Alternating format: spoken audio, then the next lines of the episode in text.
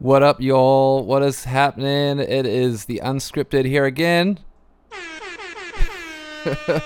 and I'm pleased to be back here. And I got a special guest today, JMKM, my good friend Josephine Cruz. Um, so, if you're familiar with uh, the Serato Twitch channel, you've been watching for a minute. You probably already familiar with JMKM because she uh, she had a residency on here a little while ago for co-work. But if you're not familiar, uh, Josephine is a DJ, event producer, marketing specialist, and a very good friend of mine for a number of years. Um, Josephine has written and contributed to Hypebeast, Com- Complex. She runs a radio station called ISO Radio and a record label too called Bear Selection.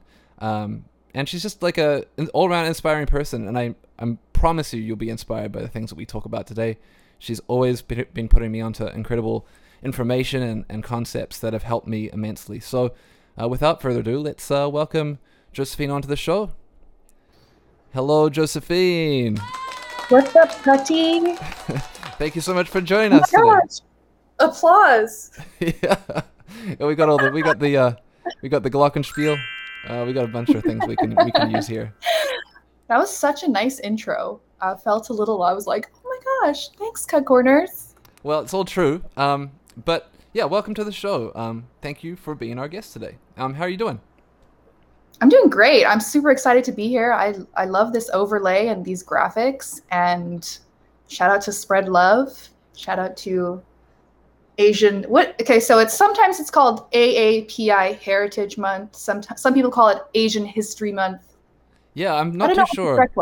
I know in Canada it's different to the one in America, but in America, um, Spread Love, um, shout out Spread Love, yes, big important, big shout out to Fran and Marky who have helped put on this event with us, and also it's probably good to mention that we have another event um, this Friday, which features a bunch of incredible DJs.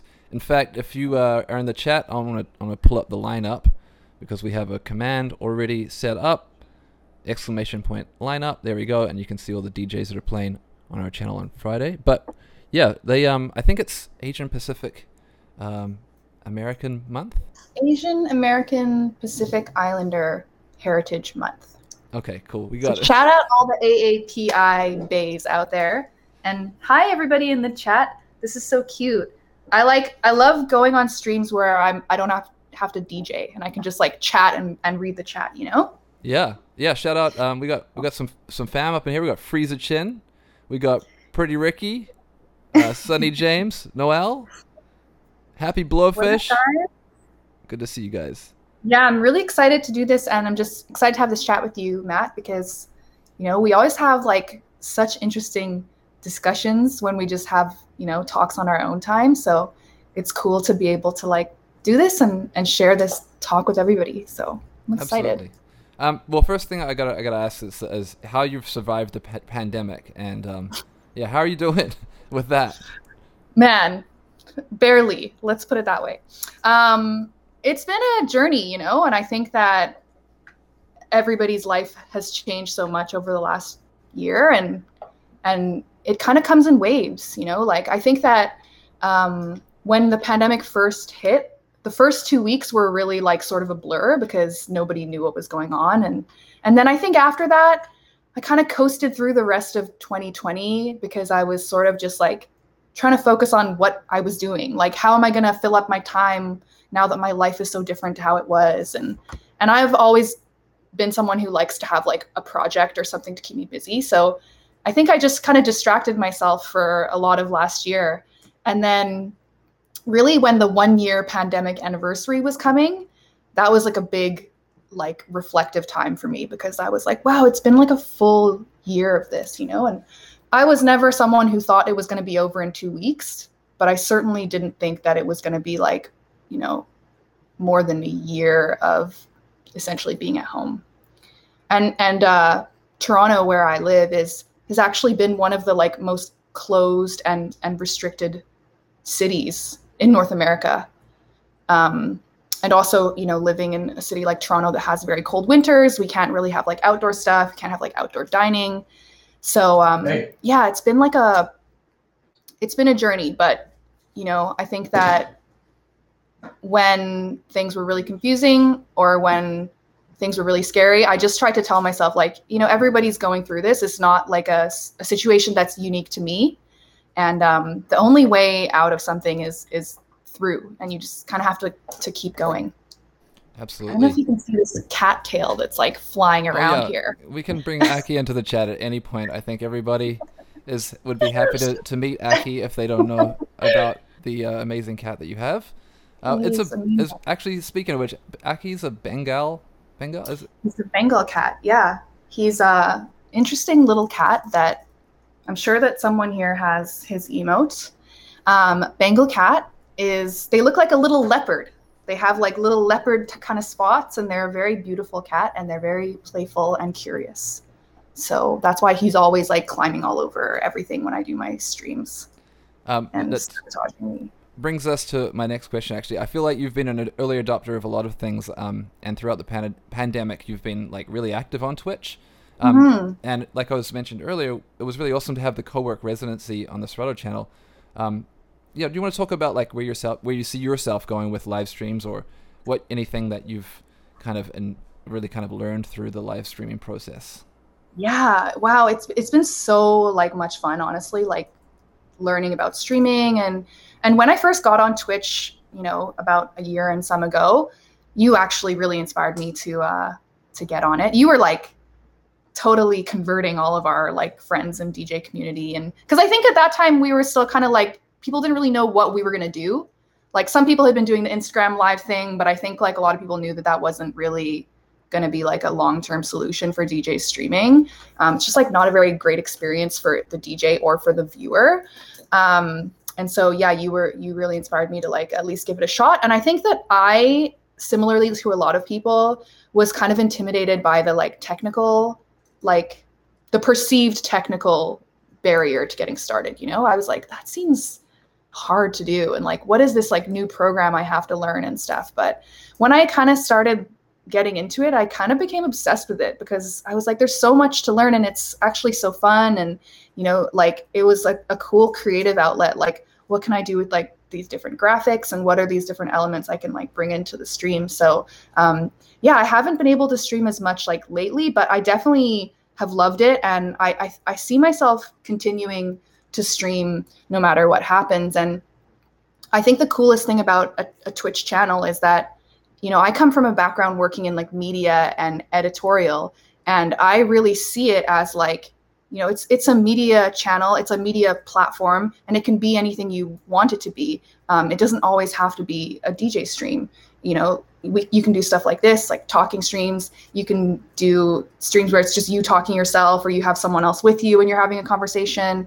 And um, I think that's super cool to like explore those options like what are your interests and how can you use this medium to play with them or to express them you know um, or to explore them so that's kind of like how i um, view it and i'm going to continue using it to to yeah to do all kinds of stuff i've experimented with so many different things on my twitch like I've done uh, chatting streams. Like I, I personally like a year ago would have been very intimidated to try to like sit on a camera and just like talk into a screen at people I can't see. But like I've done chatting streams that were like hours long, you know, like three hours long. Hi everybody in the chat. What up? Ray Domingo, White Gold, Feta. Feta said IG Live was whack. Yeah, I'd agree. Yep. um, but yeah, so I'm definitely gonna keep streaming. And what was the other thing I was gonna talk about? Oh yeah, the co-work residency. That was like super cool too because um, you know, that was a way for me to like tap into my like production, like event production side, um, but execute it for like a streaming environment. And um, it was so much fun. And it was kind of like it was kind of crazy because like we were still dealing with like changing restrictions in Toronto. So, you know, the residency was like three months long, and like three months in the pandemic is like an eternity. Like so many things can happen during that time. And it did, you know, like the the situation for us changed from the beginning of the residency to the end, um, where certain things weren't possible. We originally were having the streams at like a, a club venue, essentially a performance venue called the Drake Underground Shout out Wilson and the Drake.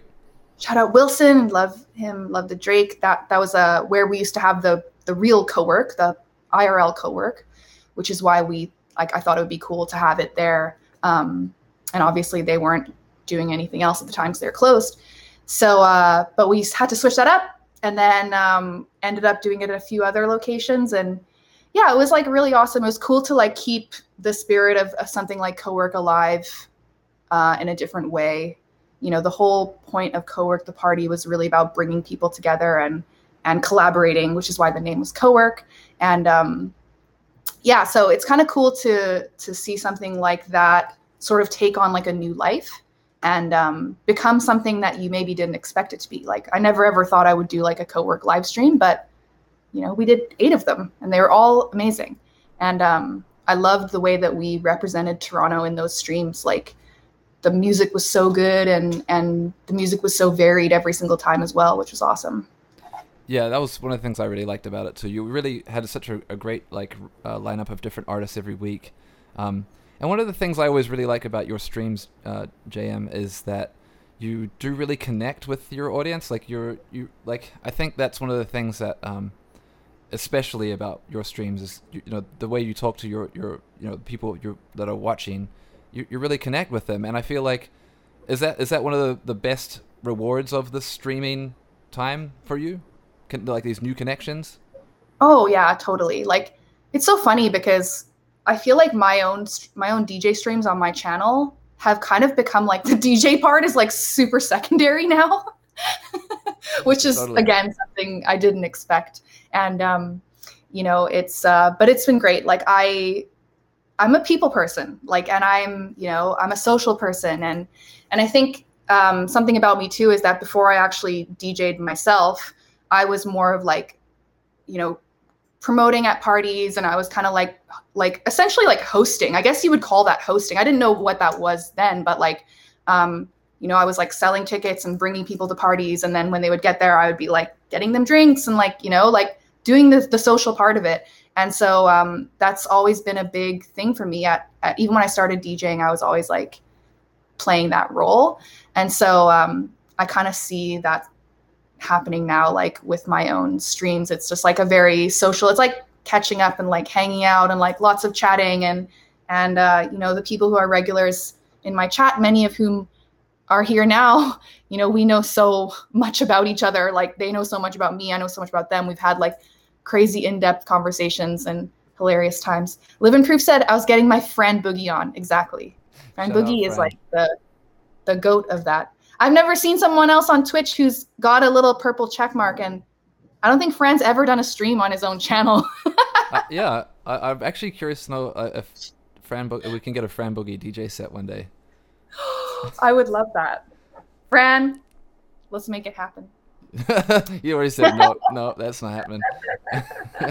um, okay, so on a, like I don't want to go too deep on the Twitch thing because we're obviously here and people that are here probably know a little bit about it. But um, yeah. I do want to know what is your favorite emote on Twitch? This is such a hard question. Like it's so hard. I don't know. There's so I many good ones. There's so many good ones. So the one that I definitely use the most from my own channel is the little dancing Lisa emote, um, which is inspired by a GIF or GIF, however you say it. Um, you guys have probably seen it. It's like Lisa like shaking and she's like dancing. Yeah, there it is. And um, yeah, that one always reminds me of my friend Mimi, who um, has helped me a lot with my channel since the early days she's done like a lot of my emotes and a lot of graphics and stuff like that. So um, I made we made that emote in honor of her, and I love that one because I use it so much. Like when there's great music playing, I'll just like throw it up. Um, so that's a good one. And then honestly, don't sleep. You guys don't sleep on the Twitch stock emotes either. There's some like really good ones, like the, I like the, salt the little, one. The salt one is so good, and then the guy making the touchdown arms. Oh yeah, touchdown is so great. Like when someone does like something sick on their stream, like I put those up all the time when like Scratch Bastid or like Miles Medina is playing, and they like do some crazy trick, and then I, I always throw up that guy. Um, there's so many good ones though, and then I also uh, I also use um, the Future Beats Show LFG emote a lot. I really go overboard with that one. Yo, yeah. Shout out Future Beats one time, man. And congrats to Complexion on getting the BBC uh, yeah. Future Wave. So amazing. What's your favorite emote though? I need to know. Oh, I got a I got a few. Um, shout out DJ Marvel for the um, LFGO Lego flip. I'm a big Lego fan, so the homie right there hooked that one up. Um, I got oh, Spin Your Rita has fantastic emotes too. Her homies one with you know the homies little toys was yeah, oh, I man, love that. Undefeated. Uh, I yeah, like how everyone's now throwing up their favorite emotes. Show them to yeah, us. Yeah, yeah. Let's let's see those favorite emotes. Throw them up in the yeah. chat. Yeah. Also, can we just appreciate for a minute that uh, Matt and I are both matching the overlay? this was planned. I came on to do the sound check and I was like, Matt, your hat is matching. Now I feel like I need to match. And I like went and scrambled and found something. It's kind of matching, right? Yeah, I love it. It's it's fantastic. Um, so also I want to take a, a moment just to um, acknowledge and show love to the mods because I feel like modding is a, an art that I have definitely learned to appreciate. And you have fantastic mods, jo- uh, Josephine. Oh man, I've got the best, the best of the best. I think at first I didn't really understand why someone who didn't have like 50,000 viewers would need a mod. I just didn't really get it because when I first came on on uh, Twitch, those were some of the first channels that I watched were like you know gaming streamers who have like very very high viewership, and I was like, okay, I can see what's happening here. There's like some modding going on, but I was like, I don't know why I would need this if I have like 50 people watching me. But it's like you do you need it, you know, like um, the mods keep it together and keep it all going. Oh my god, DJ Hobby Beats. mods, Celebrity sighting. mods, we salute you though. We gotta make sure we uh we give all praises due to the mods um for for for Big doing time. the the you know the hard work. Especially like for like remember how I was saying before I've experimented with so many things on my stream. You know, I've done like I've hosted like a name that tune esque game. I've done like giveaways and like that kind of stuff requires like a lot of mod support. And I'm always like bringing my mods these ideas and they're just like, okay, let's do it. And um, yeah, I love them for that. So Aggie, especially Aggie, uh, Mimi, Happy Blowfish, who's my sister-in-law, who is like everything. I love you guys all. And Night Unknown. Oh my gosh, how can I forget Nick? I- am probably gonna forget someone, but I love all the mods. Yeah. Happy Modders Day. I like that, DJ Marvel. yeah, Modders. Um, we should definitely not nominate a day for that for sure. Yeah. Um. So yeah. Um. You've contributed to Complex Magazine and Hypebeast as a journalist, and um, I'd like to publicly thank you for helping me get some of my music publicized. But um, what was it like working music projects? Like, you know, what's that whole how you know how important is it to, for people to invest in having someone like yourself uh, when you did published publicist kind of work for releasing mm-hmm. their projects? Yeah, um, you know that's kind of like my background was really working in media. Um, I've worked on I like to call it both sides. You know, I've been the the writer and editor, and then I've also been on like the pitching side.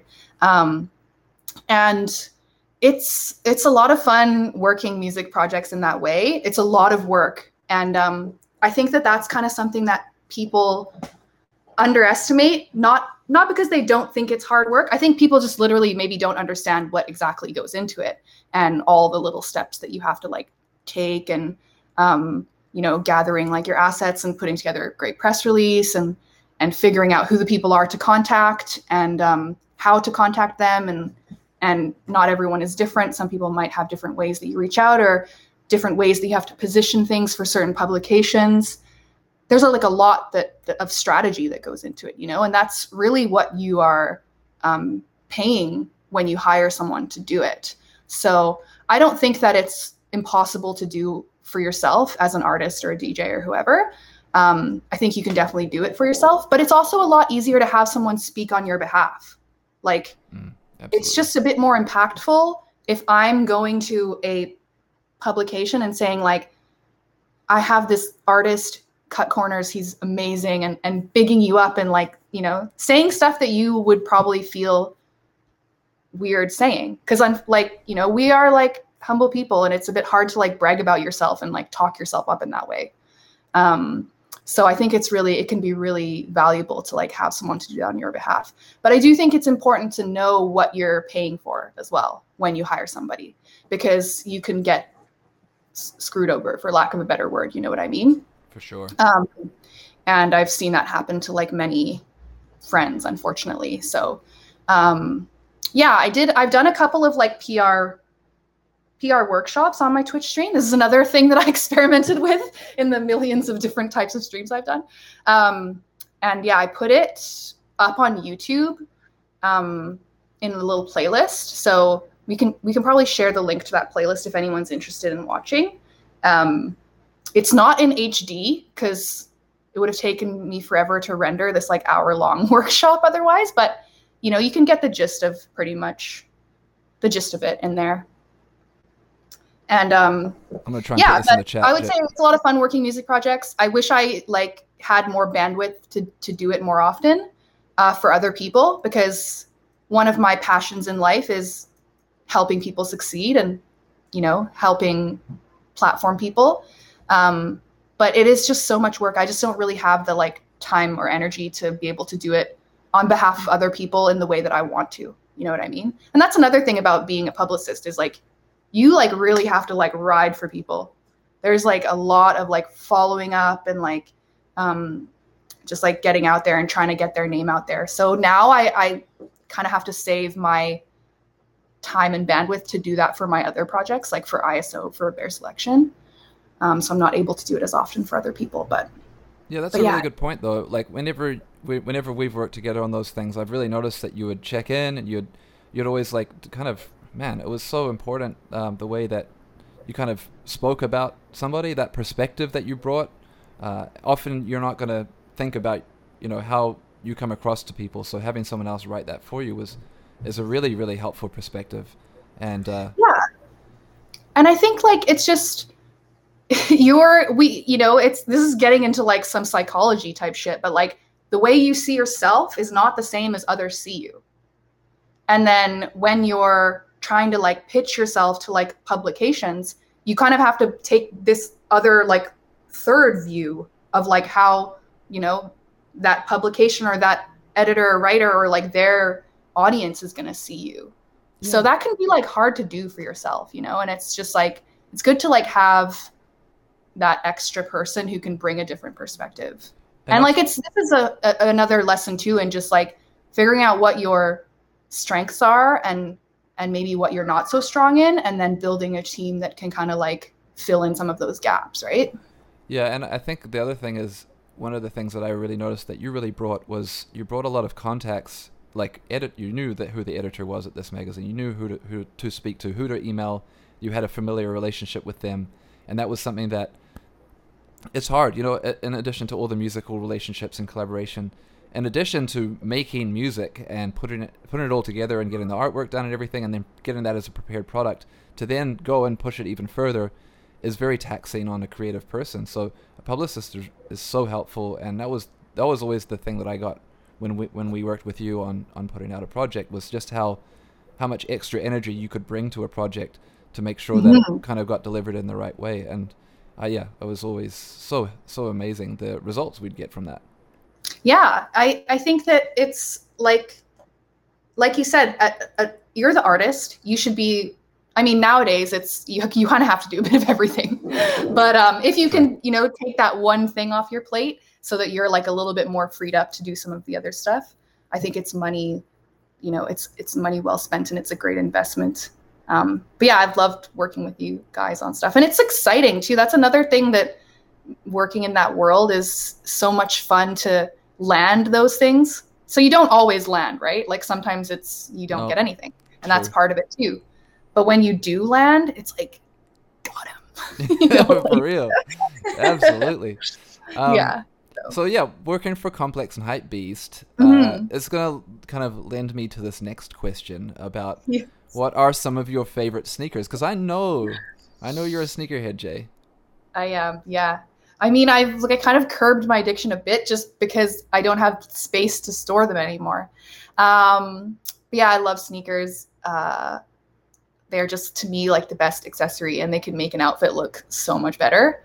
Um, and I like too the the spectrum of spe- sneakers that you can have. You can have like your everyday plain Air Force Ones or like Vans or whatever, and then you can get really like wild with it and have some like special occasion like like leopard print Air Maxes that I'm looking at right now, you know?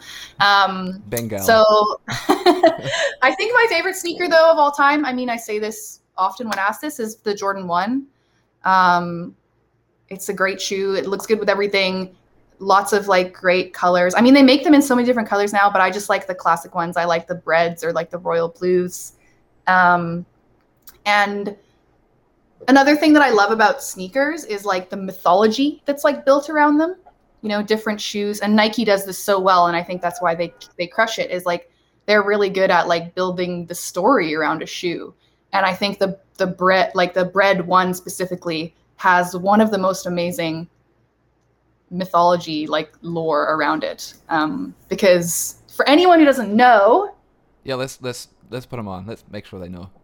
Yeah so i mean uh, michael jordan wore the bread ones in his first season playing in chicago in 1985 and at the time they had like much they had way stricter restrictions around like what kind of colors and stuff you could wear on your sneakers and um, they were against all the rules like the the colors and stuff. So he would actually get a fine every time he would wear them on the court and nike would swallow um, that cost and just call it a marketing expense because it kind of added to the allure of the shoe like that it was banned and that it you know maybe made you have some kind of like superpowers like the way that michael jordan did so that's some like pretty like you can't really like pay for a better like marketing strategy than You that, can't make know? it up. It's so good. Yeah, let's give it It's up to so the good. goat, uh, Michael Jordan. One time.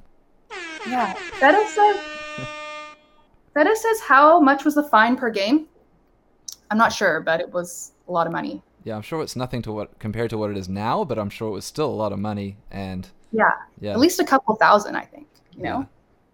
that's so cool, man. Um, so Jordan one, you're gonna you roll with the Jordan one as top top sneaker. That's my favorite sneaker, I think, but my everyday I, I have two pairs of like what I call my everyday shoes, and that's the regular like Air Force One low in white, which is the best shoe for everyday wear of all time, and then the Vans old school lows as well. Oh yeah, I'm a big Vans old school low. Some West Coast vibes on that one for sure. That's some major Vancouver, LA vibes right there. Because would you say like the the Nike Air Force One is def- like the Uptown, right? That's the. I'm sure we Yeah. got some some New York people in the chat. Let us know. It's it's the Uptown, right? And and that's like a New York. The that's the New York standard as far as I know. Defunk says back then you had to wear white sneakers. Exactly. Um, he was legit breaking the rules to market the kicks, so Nike was taking a gamble, and it paid off. It paid off huge. So, 5K fine per game, DJ Marvel said. Wow. U.S. dollars. And that's in 1985. 85. Yeah. And I see Happy Blowfish with the low chucks, and can't go wrong with the low chucks. Chuck Those Chuck Taylor's. This that's the original sneaker as far as I'm concerned. Also a basketball shoe. Yeah. I've never seen Chuck Taylor play basketball, but I'm just gonna take their word for it.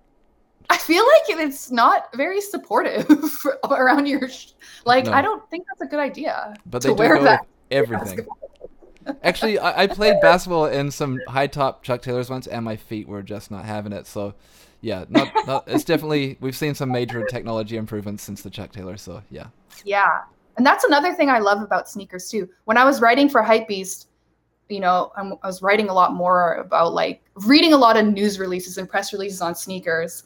And some of the technology is just like fascinating, you know, like what they, it's amazing what goes into making a shoe. And that's another reason why I love them, like the craftsmanship and, uh, oh yeah, the into it. design so inspiring. Tinker Yeah. Hatfield, Steve Smith.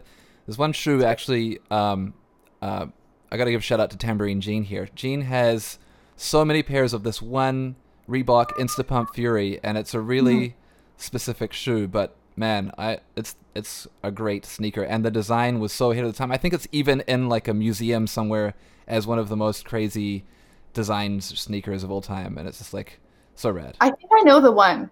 Does it kind of have like holes in it? Yeah, oh yeah, it's like almost like Yeah. a top. Uh, it's almost got like like a. It's crazy. It's like the out outer valve. Man, it's uh, Yeah. Don't wild. sleep on Reebok. They have some heat too. Like I actually have a pair of these like uh the Allen Iverson questions that I've been wearing all the time. They Oh, look wow. so good. Shout Yeah. out Philly. I know Sonny James wants to hear about. Shout out Philly. Um, Shout out Philly. six, 76ers. Allen Iverson. That was a what a time, hey? What a time to be alive. DJ Papa Lock is here. That always reminds me of Papa Doc from a Papa classic Eight Mile. yeah, sh- shout out Papa Papalaki was here last time as well. Um, so um, I think we should probably move a little bit on from the sneaker chat. I know. Yes. we're- I could talk about that for an entire stream. honestly. Absolutely, absolutely. um, but but I wanted to ask you a little bit about um, social media and business practices because, like again, I've learned a lot from you on this, and I think this is something that's really helpful, especially for DJs and the DJ community trying to you know get get a better grip on what they should be doing. And you have always had incredible tips for that. Um, one of them for me was was that you said develop your own mailing list. Um, when you came to Vancouver and we did a we did a seminar, you said you all should be having a mailing list, and I have to thank you for that as well because now I have a pretty good mailing list, and I get lots of um, you know feedback from those the regular mailouts that I do. So, uh, is there any other tips and ideas, or you know even uh, expanding upon that that you'd like to impart to the you know DJ and producer audience out there? Yeah, I mean that one's a big one. Um, and that was like, I think, three over three years ago we did that workshop, and um, I feel like now mailing lists are kind of catching on a bit more. You know, like Substack is like grown so much as a platform. There's people on there making like half a million dollars a year in subscriptions and stuff like that. It's absolutely insane. Um, but that one's a important one because it allows you to build some kind of like following or some kind of database that is not platform specific. And I think that's really important. Like I, I think for anyone out there who's an artist or, or really doing anything, like make sure you keep that in mind. And wherever you go and you're gaining fans or followers, like try to like convert them and and grab their info or contact or whatever into like some kind of database that you can bring with you. Because um, you know these all these platforms could they're likely not going to but they could go away next week. You know what i mean? Like someone could just decide to shut down instagram one day. Oh, we saw it happen with MySpace, right? You know things like that. exactly. It happened with myspace. It literally happened. Um, so that is super important. Um, and that is kind of like you know i think it's it's starting to become more of a topic of discussion. Like i even watched a talk with mark zuckerberg kind of recently and he was sort of talking about that idea of allowing people to like bring their audience from facebook to other places and that he was kind of hinting at maybe they were like working on something like that. So it's good to see that those conversations are happening. But yeah having a mailing list is like really one of the most important things that you could do i think as like a, a creator of any kind but especially music you know? And um, i know we're going to talk in a little bit about like people who we think are doing really interesting things but it kind of fits well right here. Like one of my friends cadence weapon he has this incredible newsletter where not only does he just write about like random he's also a great writer but um, he just writes about like random topics that he thinks are interesting um, that have nothing to do with his his art really directly. Um, but then he also weaves in like right now he's doing this whole series like that where he he just released an album and he's doing newsletter um, mail outs where he sort of like breaks down each song. Um, and he it's kind of like being able to look into someone's notebook or like look and look at someone's mood board you know uh, for how they did something. And i just think it's so fascinating and it's such a smart way to use that medium to be able to expand on ideas that you wouldn't be able to fit in like an instagram post you know what i mean? Totally. like yeah so um that's super cool and it's it's also just like another good way to get creative. Like doing a newsletter is a very like creative activity and i think people actually like it more than they maybe thought mailchimp yeah get it going guys Yeah, I mean, like Uh, that's a good question um, that I think Living Proof has put in here about having a, a Mailchimp account, but do people still open emails? Um, but uh, uh, expanding on that, like when you said, uh, you know, start an email list, I was like, oh, well, what am I going to do with this email list? And then I, I, I realized that I need to offer people some, I need to provide something in this email. I'm not just going to email them, say, hey, what's up, everybody? You know, like that's I mean, that could Yeah. work, but uh, you know, from for and I see people like Nick Bike, um, and I've seen a couple other people that have you know regular DJ mailouts with edits and things that you hope people want. You know, King Most, and you know, uh, to to to Stank Palmer's point, you know, when SoundCloud were bringing down a lot of accounts for copyright. Uh, you know, you lost all those followers all of a sudden. You couldn't con- in- interact with them anymore. But if you had the email list, you could, and you could still provide them with your edits and, and things like that. yes. Yeah, totally. That actually happened to Nick Bike as well. He he got his Bandcamp taken down, and um, the first thing I messaged him when I saw that it was going down, I texted him right away and I said, "Please tell me you downloaded all the emails." And he said, "I did." he said, nice. "I've been doing it regularly." I was like, "Thank God!" And you know that really. And now Nick is he's gone to Patreon and he has a Discord and he's been able to like really move people over there. But if he had not downloaded all those emails from all those years of doing Bandcamp, it would have been a lot harder to get going on that. So yeah, I think that's probably the biggest thing that I would I would want to drive home. But I love what you said about like figuring out what you're going to offer people. And and I would say to people as well, even if you're not a creator, you know, like even if you're not be able to offer like regular music mailouts, like there's it's still important nowadays to be a great curator. Yeah, that's sometimes true. the world sometimes the world doesn't need more like content. there is like enough content being created. But Yeah. how about you just curate like something great for people? And and some of my absolute favorite newsletters are exactly that. You know, I um there is this sort of like creative uh, platform called MAEKAN, M A E K A N. Um, they do like a podcast. They do like uh, some like written like editorial style, and they have a great newsletter. And um, one that they do is called like the MAEKAN Briefing, and then they always just have a little section at the bottom that's just like interesting links, and um, it's so great. Like I love it. If I'm having a week where I haven't been able to be that connected with like what's happening out there in the world or on the internet, I know that if I go in there and I just check out those like five or six links, it's usually like a couple interesting like newsy things, a, a couple articles on like some kind of like trend in technology maybe, and then uh, maybe some more like philosophical like why are we here type content. And I love that. I can just like get it all right there, and I that's bringing such value to my life. Um, so yeah, if you're not a creator, like get your curation hat on. Well, yeah, like even for for a, a good friend of mine and and yours, uh, Jeff Hamada, with his uh, website Booooooom, uh, Yes. seven seven O's and Boom. And if you're if you're an artist or you're into art, uh, he it's a fantastic website. But that's essentially what he's doing. He's curating fantastic artists from around the world and highlighting them on a website.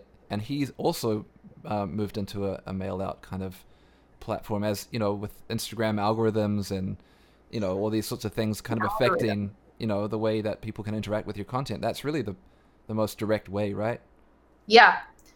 Jeff is so influential. Like, I know that you know that. I know that a lot of people know that, but I want everybody to know like Jeff Hamada is like a absolute pioneer when it comes to like building a community online and also like, you know, monetizing that community in a very like authentic way that wasn't like cheesy or weird or sellouty.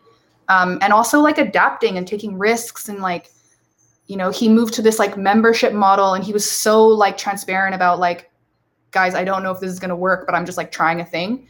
Um, and i know that he has been hugely influ- influential to people that even i look up to in like media and stuff like that. So we love jeff hamada. Yeah jeff shout out jeff. He's uh yeah fant- a, a fantastic and inspiring person. I'd like to actually have him on the chat at some point so i Yeah. will make that happen. And he also if you are into just cat memes and dog memes um, he has a fantastic instagram called Chill Wildlife. chill wildlife so you can't lose. He's good at everything.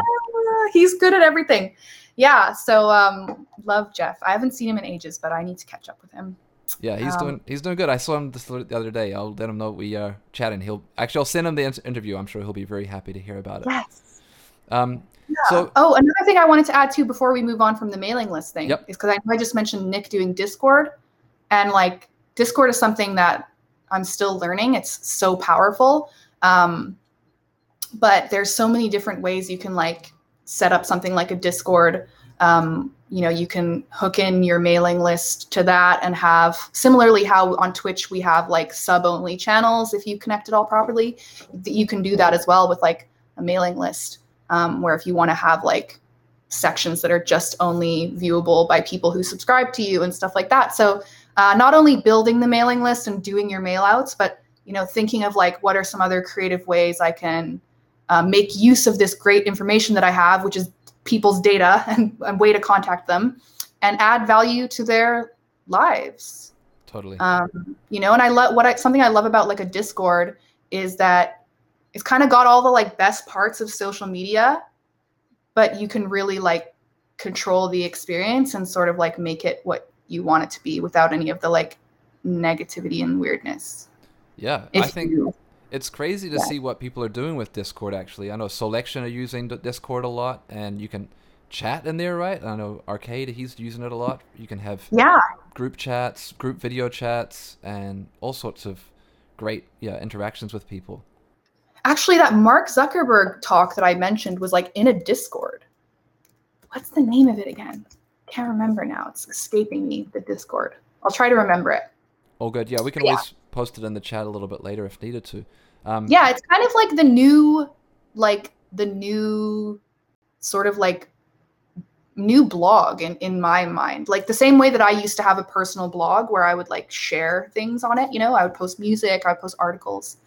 I feel like Discord is like the evolution of that, but it's much more interactive because you can like chat in there and other people can post things and stuff like that. So we see. we I love see. it. Chris Ann Salvador has entered the chat. What up, Chris Ann? Speaking of favorite emotes, Yeah, great emote, great mod as well. Presents the goat. Yeah. Uh, so yeah, Living Proof is talking about so many platforms to keep track of. I'm just going to throw a couple more in the pot um, for for good measure. But um, one thing that I, I'm really keen to, to hear about your opinion of is um, the difference between like Slack. Uh, no, sorry, not Slack. You got me distracted. Uh, uh, TikTok and IG. Uh, so do you feel like there's a like a generational divide here? Because you know I'm I'm a self-confessed old head, and I'm I'm not really in TikTok. I'm very conscious of it. I'm very conscious of what it is and what it does. Um, but is there a, is there a general generational divide between these two platforms? I think there is. I mean, I think that it's definitely um, that kind of gap is closing a little bit. I think even like a year and a half ago or whatever, when I first opened TikTok, I was like, I don't know what's going on here. I don't even know how to navigate this thing. I don't know what I'm looking at. Who are all these people in my feed? I haven't even followed a single person yet, you know? It's definitely like a bit jarring of an experience if you're used to like one type of social media experience. Um, but so I think there's a bit of a, a divide there, and I I know a lot of my like friends who I don't even want to say older because like friends who are my age and older than me um, are like, oh, I don't rock with TikTok. That's like for kids and like Gen Z.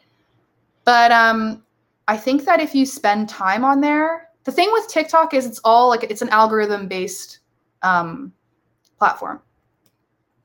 And uh, you have to actually spend a little bit of time sort of like training your algorithm in order to make the experience for yourself good. Um, so that that takes a little bit of time. And then, uh, but once you've got it there, it's like you open it and it's just that al- the algorithm's crazy. It's literally just like everything that you're interested in, you know? And uh, I would love to know how it works, but obviously they're never gonna tell us that. But, um. But the the big thing I would say for people who are, you know, skeptical about joining like TikTok, if you're an artist or something, the difference between the, these two platforms, TikTok and Instagram, is like you have Instagram, which barely shows your content to anybody. Even people who've chosen to follow you, it will barely show your content to those people. And then you have TikTok, which literally shows your content to, to everybody who remotely might have interest in what you're doing. That's It show you know that's that's why when you open it up, you're seeing stuff from people who you don't even follow because it just shows content to everybody. That is Um, probably the most like best description of what I needed to hear. That you know, like I needed to hear that is the the difference because yeah, everyone's frustrated with this Instagram algorithm these days, right? The algorithm over there is the worst. it's like someone had an incredible tweet the other day. I'm gonna try to pull it up so that I don't uh, like misquote her, but it was Jada Lorraine who made this tweet, and um,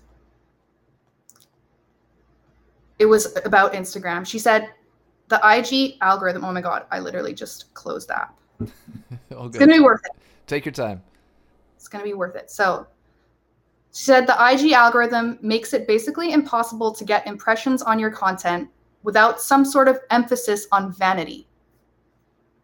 And I was like, that is, it's such a good, it's, it's, that's exactly it. And like, they don't even really try to hide that. You know what I mean? Like, they have this thing called like the 20% rule where like if your if your image has more than 20% text in it it will like actually not favor it in the algorithm and that's like out there you know like they have that in their their the instagram advertising guidelines it's not like a rumor or something that's a real thing like um, it doesn't like images with text in it so if you wanted to like you know share a flyer like I, i'm sure you know that if you're a dj and you post a flyer the algorithm's like no i'm gonna throw this to the bottom of the pile. Yeah it's crazy. Um, yeah so i mean Insta- instagram is still like a great platform that everybody needs to be on you know and and uh, especially as an artist or creative you kind of need to be everywhere a little bit. But i would absolutely unequivocally encourage everybody to join tiktok give it a chance. There's ton there's lots of people on there who are older than 16 i promise you. Actually some of the biggest tiktok uh, you know creators are like one of them is tabitha brown who's like a mom. And uh, she does all these like she has this like really soft like soothing voice. And she does all these like cooking like mini cooking tutorials. And she's got like two kids. And and she's like you know a mom. Like and she's on there and she's killing it um so yeah it's funny like it's it's crazy to see when tiktok does its thing though with a piece of content you know and and one of our good friends big Jax had a viral little tiktok viral moment big Jax went viral he went viral you know he got five like a half a million plays yeah. on a video. I think it was like his second video he ever put up or something. Yeah, it was. Uh, um, he does those cool remixes, uh, breakdowns, and blends. It's really cool. Yeah, and that's his thing. You know, that's been his thing. I know it's trending on TikTok right now, but like, it's He's been that's been a thing. Yeah, yeah. And a lot of us it. DJs have been like. I think that's. I mean, not to get you know sidetrack, but you know, like for example, Serato has like this guy called Fortunes who does um, these videos, him. original samples and there's other people too that do it, but there, you know, there's definitely like a lot of people that are not impressed by that, and they're very vocal about yeah. it. Um, and I, you know, I, I guess I kind of understand that, but you know, the the interesting thing is that, that yeah, like we know that because we've been maybe doing it for a while, but uh, a lot of people don't know about that, right? A lot of people don't.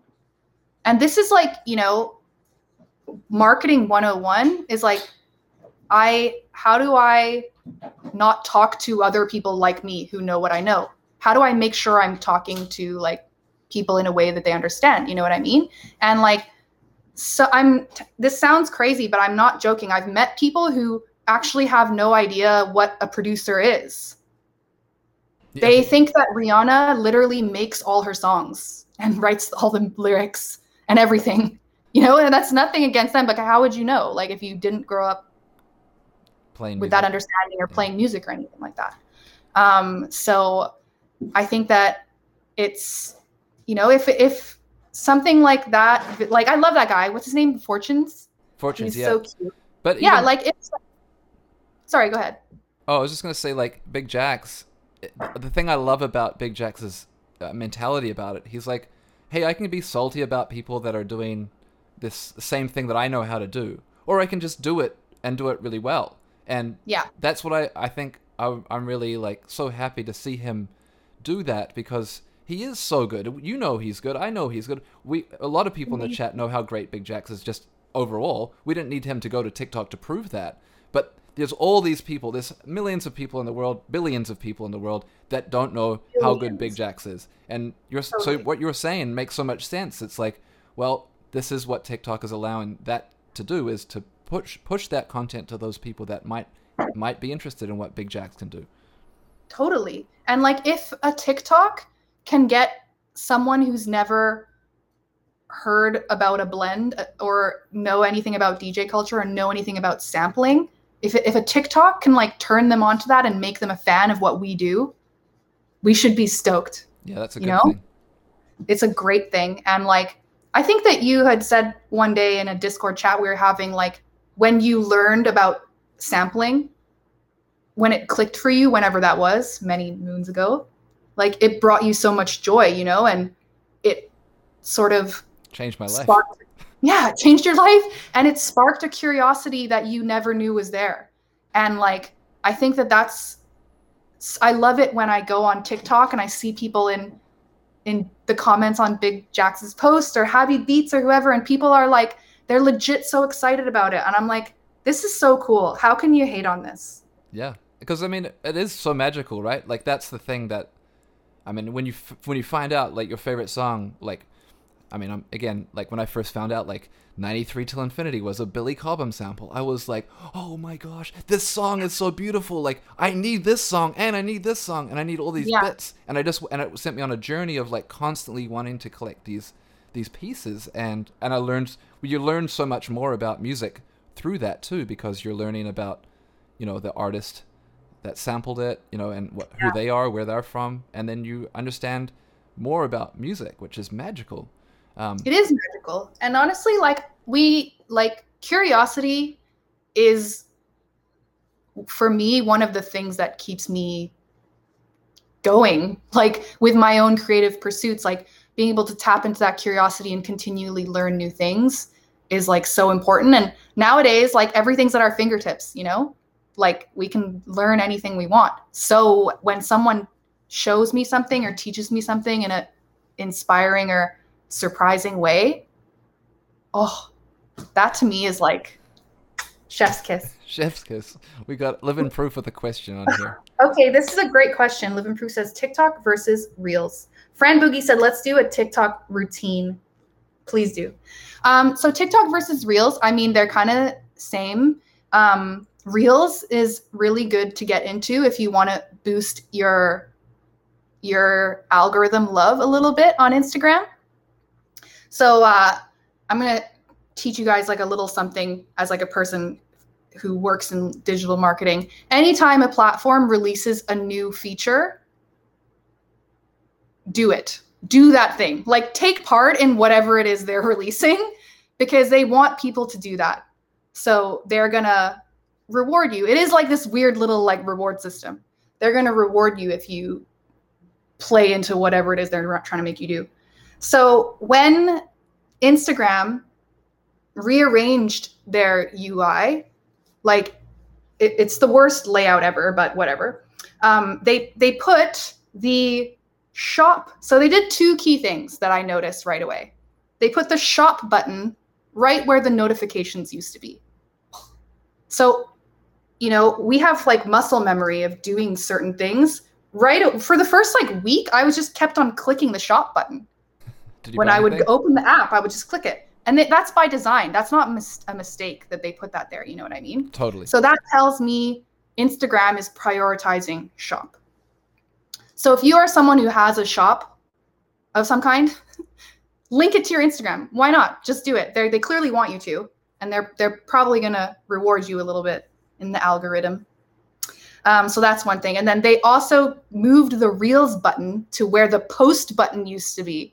oh yeah that one bugged me So I would say the three most clicked areas on this whole app are notifications, post, and inbox.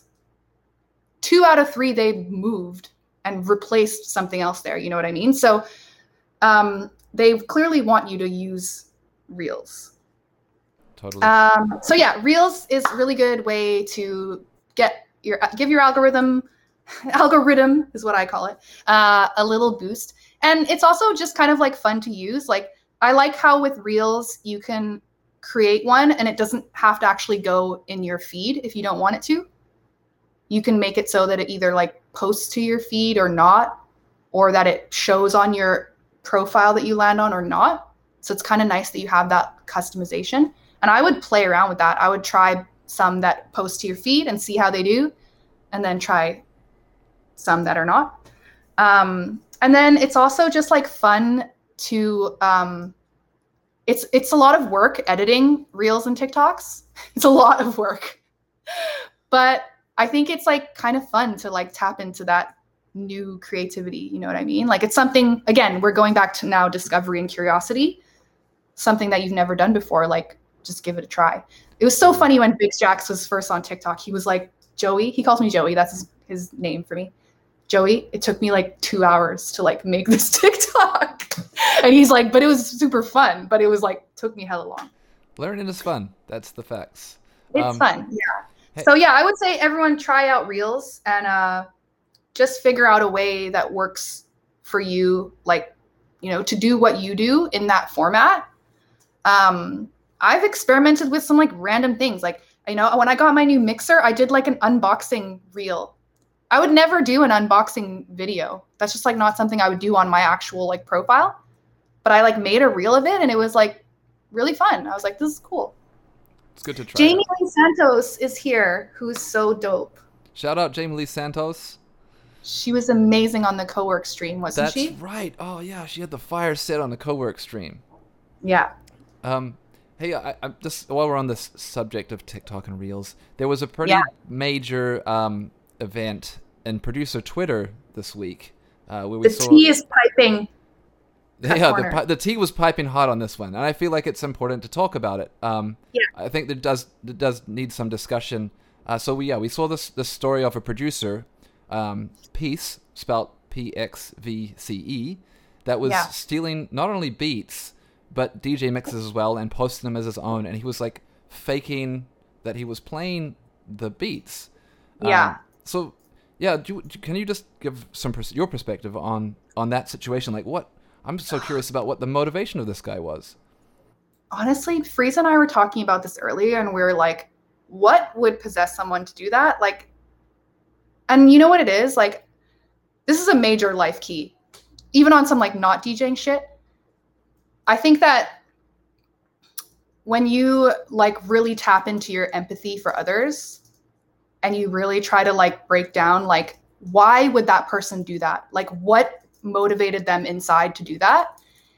And you can see that like more often than not, the reason people do like fucked up shit like that is because they themselves are like probably struggling with some kind of like self-confidence and like self-worth thing where I don't doubt that he like loves music and is a fan of that and probably like has aspirations to make it make stuff like he was posting but just you know, for whatever reason, like hasn't gotten there yet or like couldn't find the motivation to learn himself and and so yeah, it was just really kind of like playing pretend almost, you know what I mean? Like and uh I think that with situations like that also another thing to keep in mind is like he didn't just go and take like who is it like Monte Booker or something? Yeah, it was Monte. Sure it was a bunch first, of people. Yeah, I'm sure the first it, it probably starts off small, you know? He probably took just a little portion of a mix and maybe like put it in a video and uh and then realized like oh I got away with it or whatever. And then slowly it just like he started doing more and more. And that's kind of like the case with a lot of people who are like essentially weaving this like tangled web of lies. It's like it just like eventually gets to the point where it's like so beyond and they've like done so much that it all just comes like crashing down. And um yeah so i think that for me i look at that as like a really sad situation because it's like you're clearly like dealing like i said with some feeling of inadequacy or like some sort of self-confidence issue where you have to like put on this like pretend act. Um and it's really disappointing because a it obviously uh, is, is supremely disrespectful to the actual artists whose music you've stolen and tried to play off as your your own. But you're also like doing yourself a massive disservice because now everybody looks at you and you're they're like oh there's that like whack thief dude.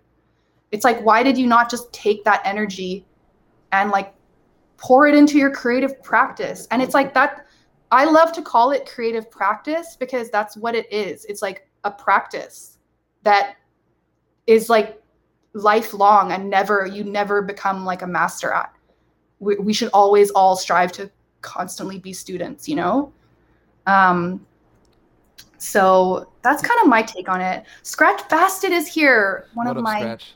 favorites favorite humans Because yeah what did you think of that maddie like what was your well, take I mean, he, like yeah, for for what for, from what I what I gathered is, you know, what he was doing. He could have probably just DJ'd. You know, like he he had good taste in beats. I'm gonna give him credit for that. Like he he stole great beats.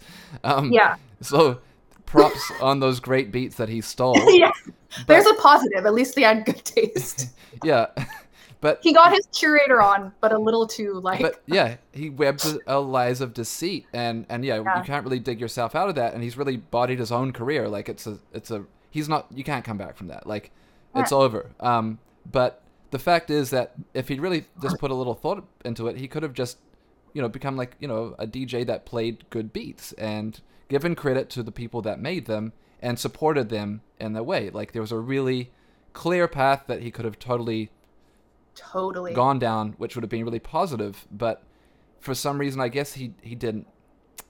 I don't know, man. I, Yeah. It's so hard to, to. I don't want to be too negative because No, it's hard. It's I mean- m- my, Happy Blowfish, who's my sister-in-law, who's very smart in these kind of scenarios. She just said some people really don't have the tools in their toolkit, and they yearn for love and acceptance from others. People are only motivated by two things: avoiding pain or feeling pleasure slash love.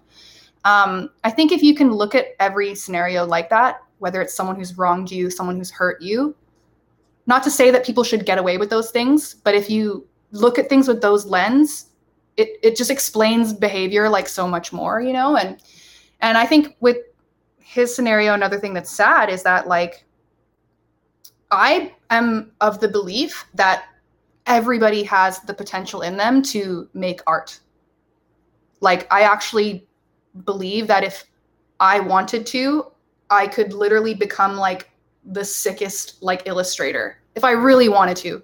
I think that definitely people are more naturally inclined than others at certain things, but I don't think that I think that everyone can make music. I think that everyone can be a painter, a sculptor.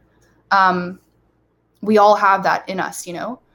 So, just just about like whether or not you want it and how much you're willing to put in to get it. yeah, I I think that's So, very on point. And intention is everything, right? Like if you really Yeah. want something, you can get it.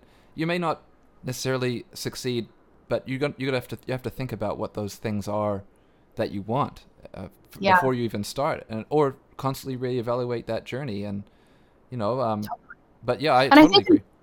another thing you know and i don't know anything about that guy but like like you said there was a huge opportunity for him there to like like what was your actual goal what was his actual goal to like impact people to Yeah. connect with people to feel love or admiration from people like he could have done all of those things in another way and and on his way uplifted other artists and like been a positive force in people's lives so I think that's why it's so important for all of us to like don't be afraid to like go deep with yourself and like understand what it is you want out of like life and the world and your existence, you know, and, and how you can get there. One of the things you talked about earlier, which I thought was a really good uh, thing to talk about in re- in regards to his situation, is that you talked about like ha- having a skill set, uh, a certain set of skills that are really good for certain things. And when I think about his story, I think, yeah, he, he chose good beats. Like I really like the beats he he stole. Um, his artwork seemed to be pretty good too, and he obviously knew how to upload songs to Spotify because he stole beats and then uploaded them to Spotify for himself. Exactly. So he definitely had an understanding of how the working was. He knew what equipment to buy. He didn't. He just kind of like forgot about Just like doing the work. a few Yeah, a few key steps. but There's but- a meme that there's a meme.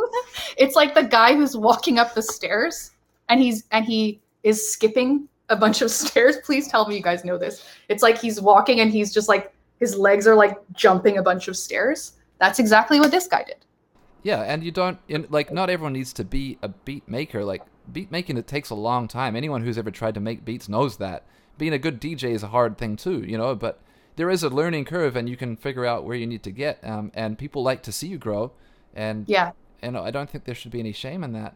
But um, None at all. But yeah. Frieza just said that his apology was also whack. I mean, these are also this is on some non non DJ or music type like lessons that accountability is important too. If Absolutely. been, you know, if you've been caught or called out, you need to think really hard about how the appropriate response to that. Yeah, and I think that yeah, yeah, you really have to know when to, yeah, eat humble pie, if you will. Yeah, But um, I, it's a I don't. I, yeah, I don't want to uh, spend too much time on on this guy because you know. yeah, he's yeah, already like he's already had enough attention. Yeah, I wish Um, him the best. yeah, I do think that there was some very, very funny um, responses and the names that were created for him. Della Vanilli. Um, oh man, I think Mad Define got in there with some Mad ones. Fib. Mad Fib. Yeah. Um, but but yes, we should move on. Um, and I think Let's let's focus on like some of the people that are, are using these this this kind of reels and TikTok content really well. We talked about Big Jax, but there's other two other Toronto artists that I can think of that are, are really inspiring to me, which are Mhm. The Kount and Luna Li. And over the pandemic, I was really ex- uh, able to kind of check out these these artists and uh, and they were really inspiring and it got me thinking about oh, I should be doing similar things. I can use my talents in this way. Are there any other people that that you think are doing really creative things like that? That I mean, that you can talk about? Yeah, first of all, those two are incredible. I'm a huge fan of both of them. The Kount is like in the running for the glow up of the pandemic, I think. He's always been amazing, but I really think that people being online more and, you know, him obviously putting out more content like really worked in his favor and he just got the attention of like everybody over the last year. And there's like a lesson there too, you know, that like it's he's been putting in the work for like years and uh you know finally people are now noticing and luna li she's beautiful and an incredible artist um i mean i already talked about cadence weapon who i think is just he's just crushing it at the whole like multi-platform marketing thing um but even what he does is like it is marketing but like i almost i don't even want to call it that because it's it's just like storytelling in like the most amazing sense of the word um, and he's doing some interesting things. So like definitely check him out. I love that he's like he's really adopted this like creative view on how he's going to use all these different platforms and how he's going to lean into it. And um, like I said, the way he's using his newsletter as sort of like an appendix to his album almost is like very cool. Um, another person I love is Harrison, who I feel like I was on his Instagram the other day and I had noticed that you had followed and like seen some of his content. But I love Harrison. I love Harrison so much. Harrison, I, I'm just gonna express how much I love Harrison because his his dog, his piano playing, his shooting of his content, like Everything. it doesn't get any better than Harrison. Like that guy. it doesn't get better. It does not get better. And Harrison is a perfect example of someone who, you know, I he's quite shy and he's soft spoken and reserved and I I don't want to speak for him, but I don't get the impression that he enjoys like self promotion per se.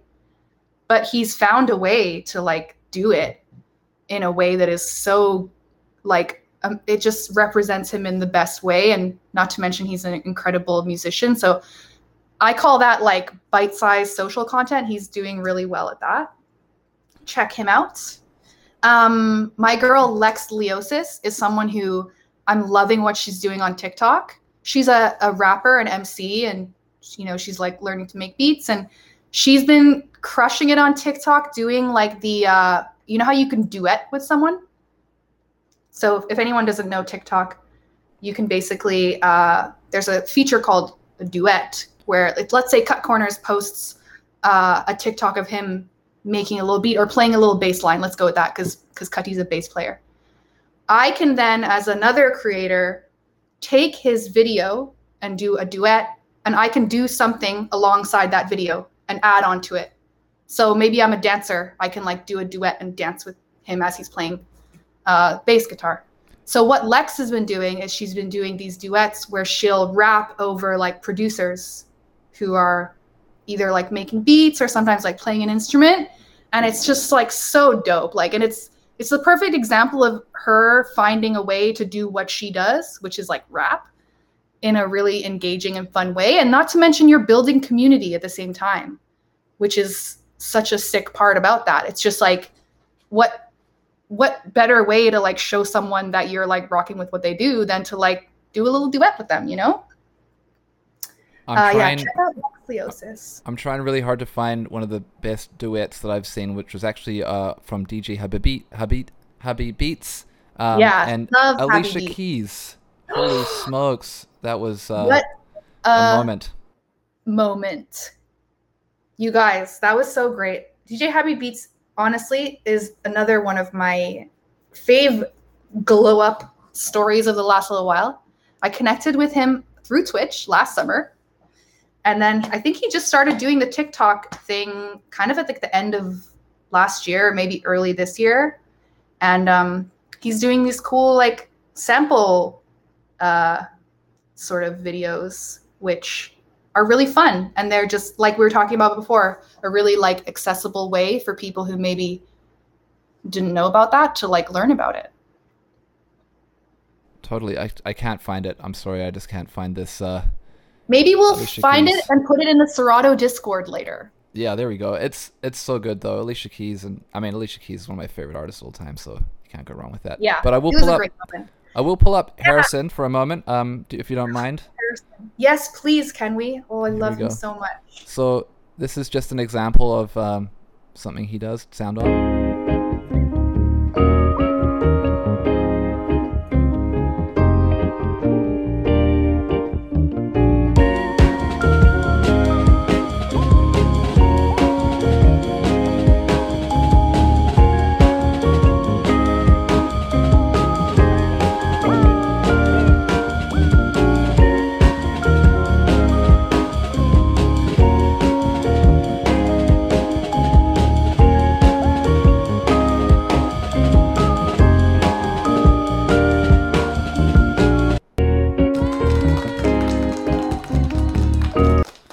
So, that's- great.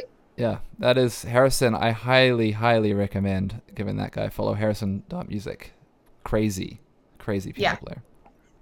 He's so dope. And like you said, everything about it is like proper. Like the aesthet- aesthetic, the way that it's like filmed and it's like again, you don't have to like be some like big personality. It's not like you have to like do some crazy shit. It's just like keep it simple and do what you do, you know? So um I love that. He's so dope.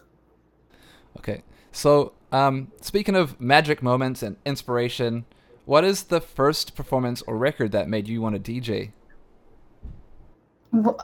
Like honestly i was trying to think about this one and I, it's really hard to to hone in on one thing but i really think it might have been neil armstrong's mixtapes Oh, shout out Neil Armstrong.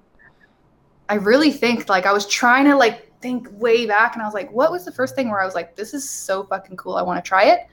Um and he's someone who was like doing blends like long long ago you know? And um he used to he used to make these crazy intricate mixtapes like i think with vinyl like he was playing the music on vinyl and then he would also uh he told me once that he would chop up like he would record things from like vhs tape like some of the little samples and stuff that are the interludes. This is like all like super analog like the way he would like do it. And um i thought that was so inspirational because the you know we're really lucky now that the barrier to doing certain things is just like so much lower. Um and back then you really had to like put so much effort into like all those little things. I scratch bastid and i have talked about this one a lot because i know scratch bastid has that origin story of like getting some belt drive turntable and like only having one and like using it with a weird mixer and it's just like you know those you had to really put effort into like doing the dj thing like up until not that long ago Yeah. and I love that it's like so much more accessible now. But yeah, Neil Armstrong's mixtapes hugely influential to me in in wanting to DJ. I think uh, in the back of my head I was like, "That's cool. I wish I could try it," but I still didn't believe that I could, you know. And um, and then just like honestly, people in our circle of friends and peers have been the most inspiring to me. Like people like you and and DJ Marvel and Rico and Seko, like the freshest. You guys were always like the dopest to me. Scratch Bastid, obviously, one of the greatest. Headspin, the whole Team Canada era was Oh, like wow. very inspiring to me. Yeah, I just I I think I saw that and I was like it, I I was like wow, these guys are like really doing it, you know? Like they're like traveling around and having like residencies in so many different cities and they're like doing it off playing music. Like that's so cool to me. Yeah. Um, Um Team yeah. Canada though, we got a quick mention here. That's Grand Theft and uh, Raph. What was his DJ name? um But Team Canada, and then they also had a team, which was DJ Pump from Calgary, where Yeah. you you lived, and um, Greg from Keys N Krates, DJ Headspin, world champion, three style. champ- yeah, before Keys N Krates was a thing, Yeah, I think. that's Was right. He was just Junior Junior Flo. Flo. And DJ Illo. Yep, from Ottawa. Uh, man, it was like all of these. DR1, thank you, Scratch Bastid. Man, PR1, yes. what? Sorry, Raph. That was a crazy crew, and they It toured. and-. Oh, and they used the A Life um eight, but they used A uh, EH like Canada. Uh, it was man, that was so so cool. A team, there you go, Nina. That's a Yeah. Canadian heritage moment right there. It was a Canadian heritage moment. And I think also just really inspirational for a lot of people to see the possibilities of something like that, you know, on a, a larger scale. Um, and uh, it was like that to me is a, such an, a moment in time, you know, like uh, they also had a blog that was like heavy in the blog era. They had a blog, they would post their mixtapes up, they would post their edits. Um, and, uh, you know, the sound of, of music at that time was a certain thing. It was like a lot of like Baltimore and like uh we kind of Oh. called it like electro like back then was like the Hoverboard stuff. sound. Yeah. What a time. Yeah, it was. Uh so so great. And I love to see how all those people are still doing their thing in different ways, you know? And um you know, DJ Pump, I just have to say that he's one of the most influential people to me growing up in Calgary and uh you know we have a great music scene in Calgary which like I know that I had put a track in here that we can talk about in a bit but um yeah like just DJ Pump is so cool he's like a cool cat sure is. and he's really and he makes great beats. Uh, Nina Mendoza with the uh, with the link for his Bandcamp in there. Um, thank you very much, Yeah. Nina, for your links there. That's really helpful. Nina is also a fantastic DJ. Just got to Oh, yeah. a quick shout out, Nina Mendoza. one of my faves Nina Um, so yeah, Yeah. and we got Fran Boogie talking about honor roll. We got Flush Drop. Man, what a time! That was definitely like MySpace, uh, like yeah, kind of transition area there. But um, yeah bringing it into the future, uh, bringing it to now. Mhm. Uh, what's like one of your favorite songs like right now? If you want to put someone onto something, what would you put them onto? Man, I have been loving this track that is kind of an amalgamation of worlds because it's Smalltown DJs. Um, good thing with Bootsy Collins, and it's the remix by Adam W and Nick Bike. So I love this song. Obviously, it's a great track. It's super fun. But like I said, I I love it because Smalltown DJs are super inspiring to me uh, from my home in Calgary. This is the Nick Black and Adam W remix.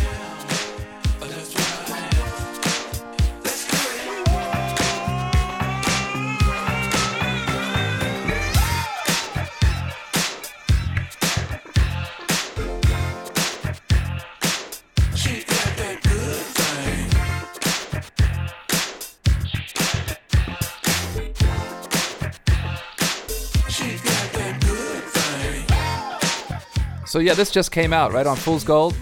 It just came out on Fool's Gold, and uh, you know it's a great song. It's got Bootsy Collins on it, like hello. And I think that I love this, uh, the idea of this too, like because you know it's a, it's Nick and Adam who are two people who primarily like are known for more like their edits and stuff like that, and like now they have a fucking song with Bootsy Collins, like that's that's what hard work does. Hard work and Absolutely. consistency. Yeah, there. I mean, yeah, Nick and Adam have been really consistently working on those remixes for such a long time. And I mean, yeah, if you don't know about if you don't know about Nick Bike right now, I don't even know if you DJ because he's just synonymous with DJing. So, yeah. He is, and he makes so many different kinds of uh, edits and remixes. You know, like I hear Nick's stuff in like all kinds of sets, like hip hop, club music, kind of funky stuff. Um, so yeah, I love that song. Good thing. Make sure you guys check that one out.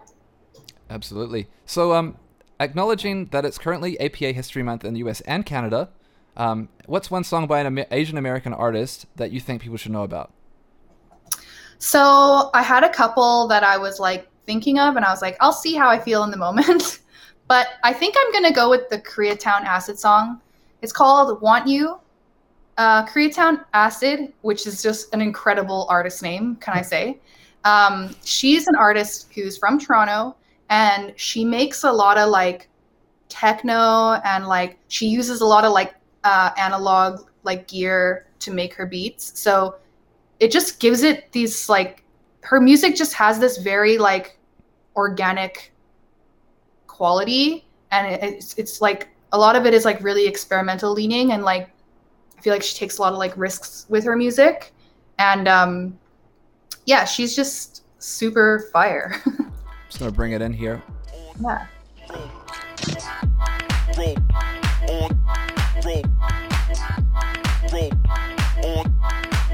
I didn't realize she was from Toronto. Yeah. So, great music.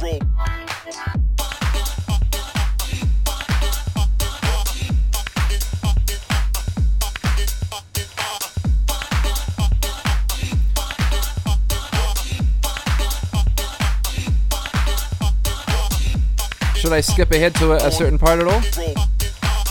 Uh, maybe like later. Uh, I don't know.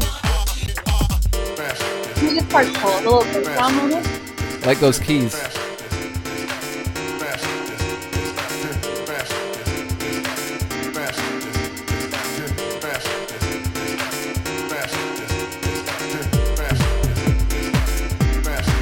Oh yeah, this is a bop. this is Bop, right? Yeah. Shout okay. out to Surreal in the chat as well. Surreal says she's so versatile. Exactly. I love Koreatown Acid. And you know what? She's a Korean, obviously, uh, woman who is like making some really interesting music. And I'm sure a lot of other like of my AAPI fam out there will understand that sometimes coming up in the Asian household, um, you know, it's I don't know anything about her, but I'm just about her family history or anything, but like I just think she's doing something really different that I can imagine maybe like people's parents out there would not have buy-in about or think that it was like legit, but she's like doing the damn thing. And uh she's super cool. She's got a cool cool ass vibe. No, no doubt. Um, that's definitely going in the crates for sure. Can you can you Yeah. elaborate a little bit on that? Like, um, you know, being a you know of Asian Pacific heritage and Mhm. having a family and being a, into music, was was there, was there a struggle with that? Is is that something that you know you can elaborate on a little bit from your personal experience? Yeah. Um I think you know, I didn't really like I played instruments and stuff growing up. I grew up in uh Hong Kong where I went to like a British school, a private school, and uh, we actually had to learn instruments in school. Um everybody had to learn one and not just the recorder. We actually had to choose like an actual instrument. And um so I played like violin and I played flute a little bit and um I think there's some other countries in the world who do like mandatory music as part of their curriculum and stuff. And it's cool. I'm like really glad I had that experience. So I think early on there was obviously buy-in from my parents about like that kind of like music learning. Um and then but I never really like got into it until later in life. And uh they were always like pretty supportive. Like, you know, my dad is the the Asian one in the equation because I'm mixed and um, he's definitely like a super traditional guy and um, but he's coming around you know what i mean like i think at first when i was like dad i'm gonna like move to toronto and like i don't know write about music and like be a dj he was probably like what the hell is going on um, but after I was out here for a few years and he saw that I was, you know, happy doing what I was doing and like having great experiences, I think that that's all your parents really want. They just want to know that you're like safe and that you're like doing doing something that makes you happy. So um he's actually really I don't think he gets it, but he's like more okay with it now. does he play music himself? Is he a musician? So he doesn't play any instruments, but he is an extremely avid karaokeer. Is that how you say that? Karaoke yeah. karaokeer? oh, I'm, I'm, I'm with it. And he has, uh, my dad has amazing taste in music. Like that's really how I learned about all the great like 70s and, and 80s tunes. And we were always listening to like Prince and Michael Jackson and Whitney Houston and the Temptations. Oh shoot, your dad and, has good taste. Oh, SOS band, like all of it. Like we would listen to all that around the house, and that's really where I first heard that music. And so um, he does have good taste. And I, I think what's interesting too about parents like, you know, who Asian parents or a lot of immigrant parents, they really just didn't have the option growing up to entertain those things. Like maybe my dad secretly wanted to be a singer.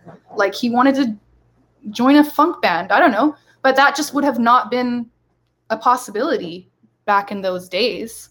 Uh, really, you're you were expected to follow a certain trajectory and get a job and all that stuff and take care of your family. And a lot of it was like, we're just so lucky now that we even have these options. You know what I mean? So totally. I love that for us. Um, Another artist, though, that we need to talk about is our shared love of Kelis. And oh, our recent discovery that Kelis is uh, part of the uh, Asian Pacific American family. Uh, with, she is. With, um, on her mother's side. So, what is your favorite Kelis song? This is another hard question because she has so many bops. Like recently on my Twitch stream, I played caught out there. I haven't heard that song in a oh, while. And it was like slamming. Like I think I wheeled it twice. I love how Scratch Bastid just said and Rebbie Jackson's Centipede. Scratch Bastid knows. That's that's a song from my childhood, Rebbie Jackson sent Centipede. That's kind of a rare cut too. Yeah, it Produced is. by Michael Jackson, right? I, I think it is, yeah. Bastid said I remember tuning into Jam playing Rebbie Jackson. it happened for sure. Yeah, it's a good track. You know what's funny? Random fact. That is the first song that I ever added to my Serato. Wow. That's awesome. Because I think I just had it in my iTunes from when I used to just use iTunes to listen to music like we all used to do back in the day. All right, I, I feel like this this calls for an impromptu dig through the title crates for yes. Ruby. Okay, while we're playing this, I'm gonna think of my favorite Kelis song. Okay. Okay, it is. We got 12 inch versions. We got all sorts of. We got instrumentals. Let's go. What we going? We're gonna go for um 12 inch version. I mean, the 12 inch. Yeah, okay. Let's go. Look at that. Load up. Actually, uh, if, if you don't mind me telling you, this the first time I ever heard this was on a Spinbad mixtape. Shout out Spinbad, R.I.P. Yes. One of the greats.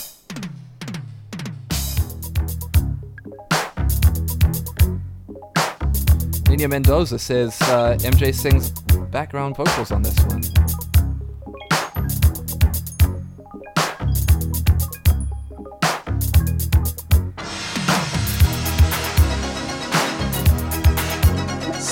Like an Asian vibe to it, like a Japanese vibe. Like the the, the melodies? melodies? Yeah. Yeah.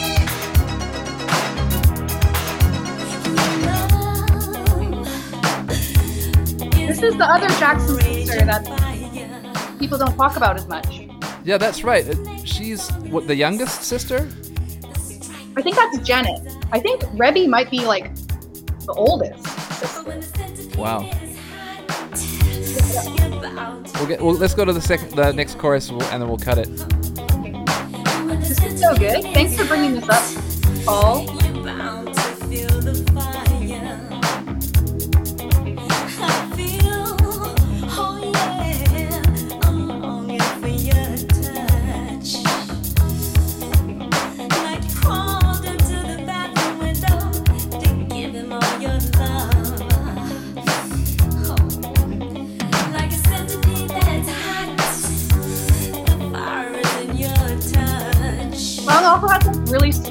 Structure.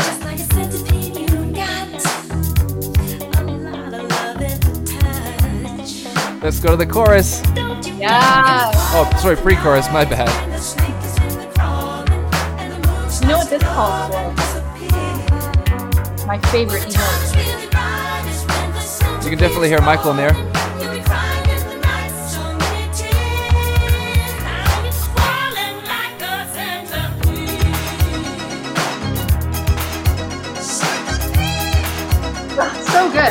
It's so good. Wow. Good call. Good call. Big tune. Yeah, that's I learned that from my dad. So I mean, he's he's got good taste. Yeah. Shout out, dads. Um, Yeah. That's awesome. Okay, so I think my favorite Kelis track, it's kind of cliche, but I love it so much, is probably Trick Me. Oh, it's not cliche at all. That's. I feel like that's actually kind of a, a slept-on joint. Um, let's pull up "Trick Me." Uh, let's pull up the the title crates. Shout out Tidal. Oh, I got it already. I already got it in the in the in the. this is great, a great tune. I love uh it's a nice tempo. It's like, you know, that 105, 110 kind of tempo that is great for a lot of different settings. And I think Dallas Austin produced this one too. This is it. It is Dallas Austin, you're right.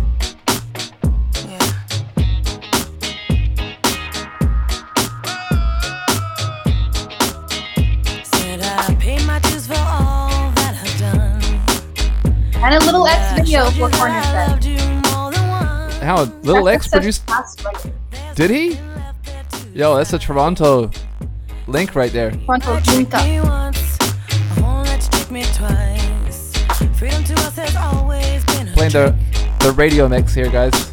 Freedom to you has always been whoever landed on your dick is seen it in you one too many times. Apparently that's okay. You me once, Yeah.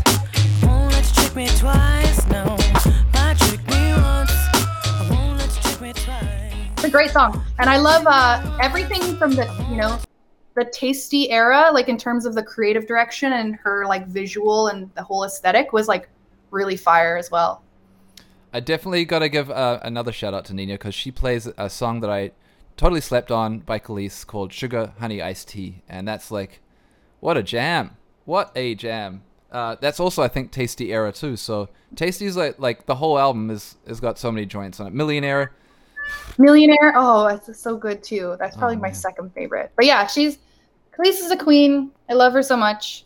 I think she's someone who, you know, the heads definitely love and respect her, but I think like she kind of gets slept on a bit and doesn't like really get her flowers like from the greater greater public and music industry. Yep. And yeah, but she she's she's living the life now. She's she seems to be enjoying uh, her life off the music world and and Yeah. uh, you know she's farming. She's got this farm in California. From, I think I know about. Uh, but yeah, shout out. I love Kelis. that for her. Yeah, and um, oh man, oh, th- oh, I could just go on about Kelis for hours. Really, honestly, she's just the best. And I'm so glad that we have that. Like, yeah, that's like our shared like interest. our main shared interest is Kelis. Uh, she has a song called uh, with Richard X as well called "Finest Dreams." It's like a cover of like "The Finest," which is like a really cool song. I don't know if that's on streaming services. Shall we see? This is the ultimate test. Check it out. So you said I think you, you actually sent this to me um, pre-streaming.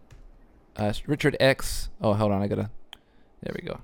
Yeah, I don't know if this is on streaming services. I don't even it? know who Richard X is. Does Does anyone know? He's like a he's like a British like producer, like kind of like a dance music bootleg guy. okay. I think. No, it doesn't look like it is. Okay, well, this is another one for the Serato Discord. Oh, hold on. Fourth of July? No, it's a Richard X remix. I don't think that's the one. Guys, join the Serato Discord. Do we have a? or or join the JM Discord. Yeah, I think we got it. We got it. Yeah, we got you got it. But also join the the JMKM Discord. It's definitely Yeah. popping over there. we could do that too. We could do a little JM Discord action. Yeah, but yeah, she, she, her catalog is, is is crazy, and I feel like she was very well. Uh, did she have a, a record that only came out in England? Yeah, Was I that think, the, uh, not the kaleidoscope? What was that? Kaleidoscope was the more recent one. I think it was another like foodie name. No, Yeah. not anyway, tasty. It was something else. she's definitely some like it's kind of like the UK takes like latches onto a, a, part of like American culture and really really gets into it. And Yeah. America's kind of like well North America I should include us in that sometimes just like totally sleeps on it. Misses the boat. Yeah. and, and then totally. the, the UK like hey you guys forgot about this one and you know they have like a career over there. Yeah, Wanderland. That's the one. Wanderland. Thank it you. event- yeah, Defunct's right. It eventually landed, but after the fact. Yeah, love Queens, Queen, amazing. Um, so again, still on the subject of this, but who are who are some of the most important Asian American DJs that that are to you as a as a DJ? Um, I mean, definitely DJ Pump, obviously, because uh, he's from my hometown, and um, I was just super spoiled to see him DJ and kill it every weekend for so many years of my life. Um, oh my god, there's like seriously so many. There's like so many Filipino DJs who are just so fire. I have to shout out Vinroc one time because Vinroc's Dancehall Flavas mixtape was another incredible mixtape that I just was obsessed with. And um, I didn't know him at all. I literally just met him. I was a fan of him before social media really like popped off.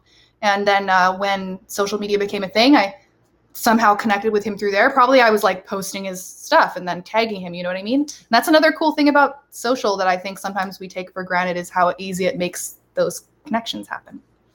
And uh, Fran Boogie said that mixtape is legend. It really is. Um, and uh, when I went to the last time I went to the Bay in 2013, I think it was 2013, I met up with Vinroc, and that's how I first met Living Proof. Oh no way! That's the Way back connection. when. Yeah, I went to see a show. I went to see Onra at a bar called Soam Bar. I think it was called Soam. And um, that's how I met them. So yeah, Vinroc, love. Um, who else? So Super Sam, who's like really good friend of mine. One four three Um, fam. Yeah, one four three fam. But Sam is someone again who like uh, I knew who she was and followed her on social media, and then we ended up meeting through mutual friends, and um, became good friends and stayed in touch. And now we've like done so many things together. But I love what she's. I, I love what she's all about, and I love what she's built with her own brand and with 143, and how she continues to evolve um, what she's doing. I think that that is such a key thing, you know, and it's kind of like a recurring theme in this conversation, but like just staying curious and always learning and and figuring out how you can um, stay connected to your passions in different ways. And what Sam's doing now, you know, I know she kind of always wanted to do more stuff like that, like more hosting stuff, and uh, now she's got, you know, a show on Sirius XM and she's doing something with MTV like coming up this week. So Sam is crazy influential to me as well. And then, I mean, I have to say Frieza Chin. Yeah, you can big up Frieza Chin. Frieza Chin did the Serato's Kitchen. We love Frieza. Yeah, I have to say Frieza because, um, well, the question was who are some important Asian American DJs? So him. But no, Frieza, I think uh, it's like obviously it just maybe seem obvious to people like that's my partner and I love him, but like he's also someone who's always encouraged me to like be curious and learn new things. Like when I first moved to Toronto, I didn't really know people who were like in the underground scene. I was always into like UK music, but I didn't know how to be part of it. I didn't know how to do it. I was like, how do I even play this music? Like, where do I play this music at? And um, connecting with Frieza, and then you know everything that we've started to do and build since then has really been. I think a lot of people like you know they know that we do it together, but like I think I'm much more the face of things sometimes, and he's kind of more in the background Yeah, Which is- low key for sure. very low key. But I think that's kind of you and I have spoken about this before. I think too, Kati. Like that's kind of his like personality, and it makes sense. He's an engineer. You know what I mean? Like what their strength is is like uplifting people around them and like making them look and sound great. So I think sometimes like I might be the one who's like more the face of our certain projects, or but he's definitely part of it and um, very influential person to me. And So- he's so talented. Like, if you haven't checked it out already, like the Serato's Kitchen we had with Frieza on Monday was really, really amazing. And I even talked to Frieza about it. He was like, I don't know, like he's not really a front-facing person in that way, but everybody Yeah. loved that so much. And um, I thought, yeah, I mean, he was, just did such an amazing job, and his beats, the the beats he made were incredible. And I mean, I, I understand though, it's not for everybody to to put yourself out there like that. You know, um, sometimes you don't, you just don't, it's not an interest, and and it's great. Like, yeah, he's he's kind of selfless in that way, which is really lovely to give your talents away to people to help support them is such a a super you know nice thing to do for somebody you know in that way. So big up Yeah. Frieza. Big up Frieza and shout out Surreal. Surreal says big inspo to me. That's super sweet. Surreal is super fire DJ, good friend of ours. He has a show on our radio station, which is one of my absolute favorites. Um, shout out Surreal. We miss you. Big up surreal. Um, so yeah, uh, uh, on, on still on the, on the same topic though, um, I'm, cu- I'm Mhm. curious to know um, where where are we at with representation representation in popular culture, and where would you like to Hmm. see it go? And I fe- feel like you you're very qualified to answer this question because you really you really are kind of on the front lines, you know, with things like co-work and and um, Mm. a lot a lot of initiatives. You know, you're very um, upfront about those sorts of things, and I, I, it's great to see that you care so much and champion these things. Um, so I'm Mhm. very keen, keen to hear what you have to say about this. Yeah, I mean, I think that it's getting like in terms of representation in pop culture, like it's getting better, you know. It's it's getting better and um there's always going to be that kind of like in between time where like society has like realized that we like can't just like prioritize straight white males anymore and that we need like more diversity across the board and it's not going to happen overnight. I think that's the thing is like we need to a recognize it's not going to happen overnight b um like while recognizing that not like getting complacent and being like oh it'll happen eventually. Like just like we all need to constantly make sure that we are like striving for better and more diverse and more representation in everything we do. We all need that you know what i mean? And so i think that's just something that i try to really like abide by with my own practices. Like am i making sure that there's all different kinds of people involved with this project because there's no reason why there shouldn't be. There's so there's so much choice now. Uh, you can find like a queer person who DJs every different kind of music, or a woman who makes beats, or a woman who's an engineer, or like a trans person, or whatever it is. It's like they're they're they're all there, um, and it's just like a matter of like if you're someone who has like a little bit of pull, or you're like putting something together, or you're programming something, or you're having a party, like it's not that much effort to like make sure that you're doing your part by making it inclusive and, and representative. Because ultimately like music and pop culture is like a very like it's not one kind of person who's doing it. It's actually so much of like music culture anyways comes from like the queer community. So um yeah you have a responsibility to make sure that you're involving all these different communities in whatever you're doing. Speak with your time and wallet scratch bastid just says yes Yeah. so um yeah, while I do think that it's getting better, I still think there's obviously like a long way to go. Like literally like every week I see an- another like thing that's happening, a stream event that's like all dudes. And I'm like, come on guys, like out of like this 12 hours, we couldn't like it should always be 50-50 or more if you can make it, you know? Like get some women in there. No one wants to watch dudes for 12 hours DJ. I'm sorry, it's not that interesting. Um, it's funny you say that, but also um, I I saw I watched a documentary recently called Underplayed. Um, yeah, great doc. if it's free to watch on Prime, and uh, I was shocked.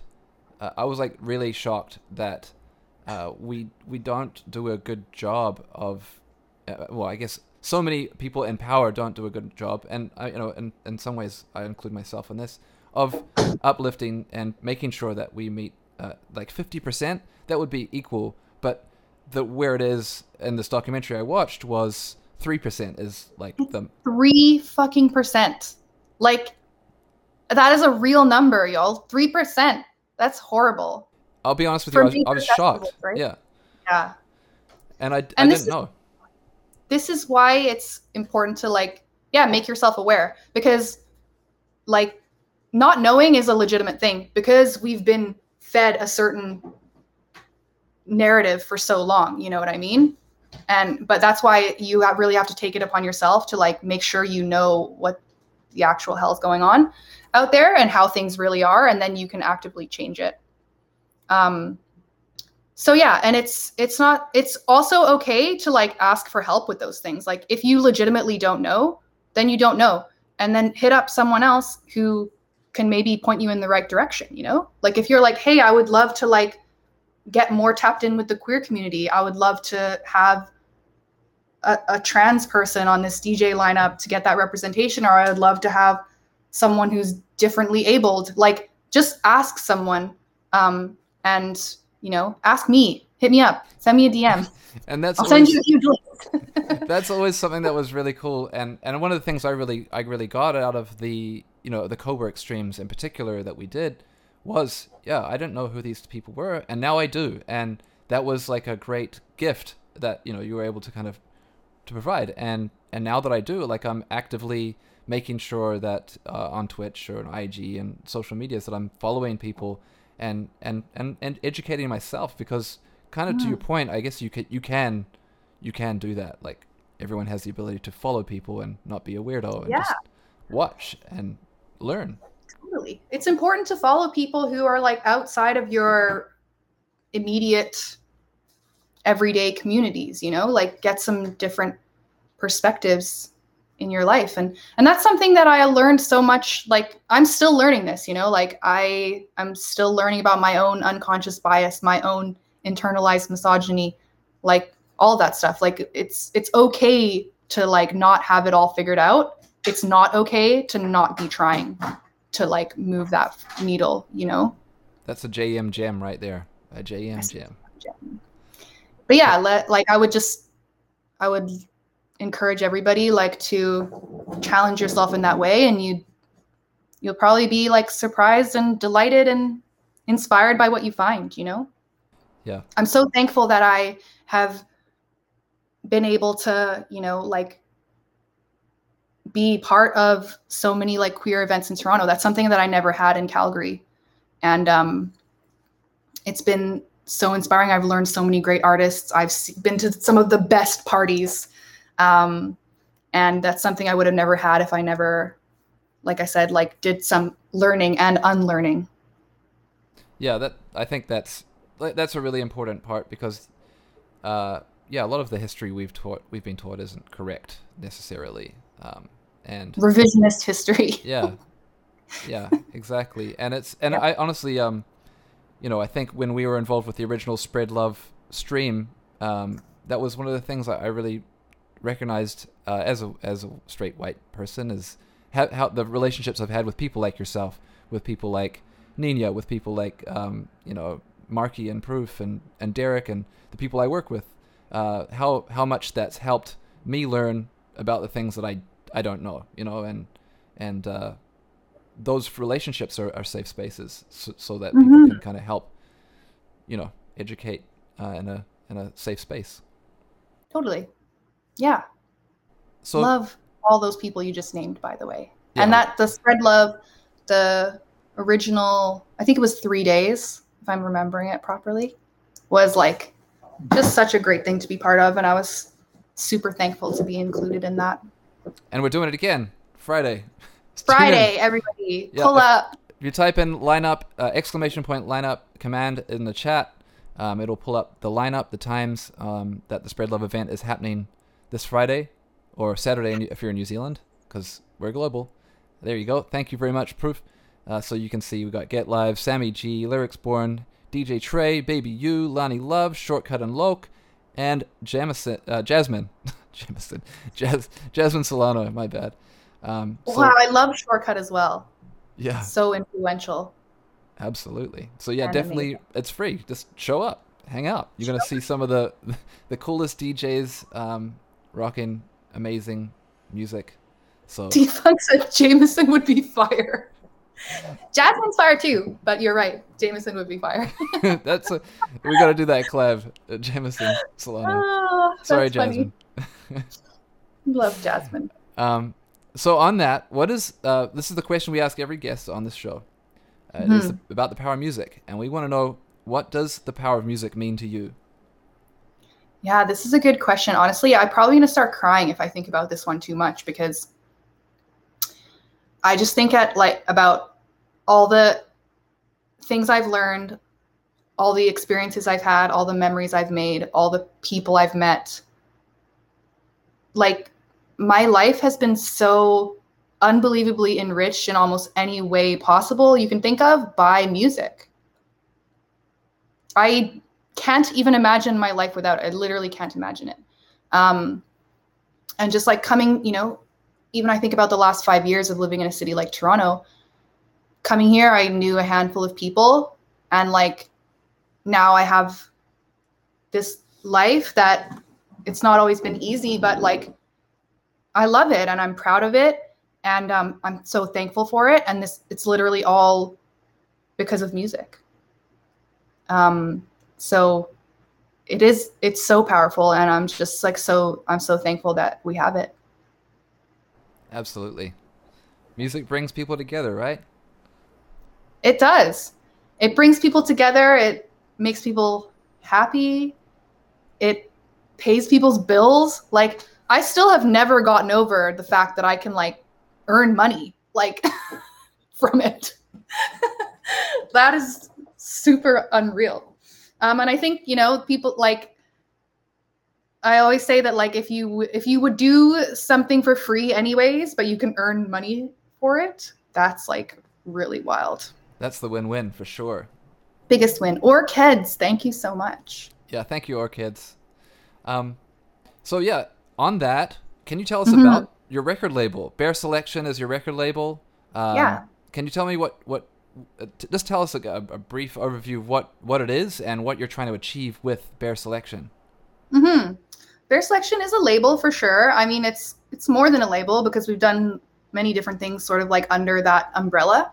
Um, but Bear Selection was founded as a you know a passion project by myself and Frieza to platform artists and music that we loved and that we felt like needed a little bit more shine, um, especially where we live because we like a lot of like UK genres, more like UK underground stuff like garage and grime and and drill and some of those sounds.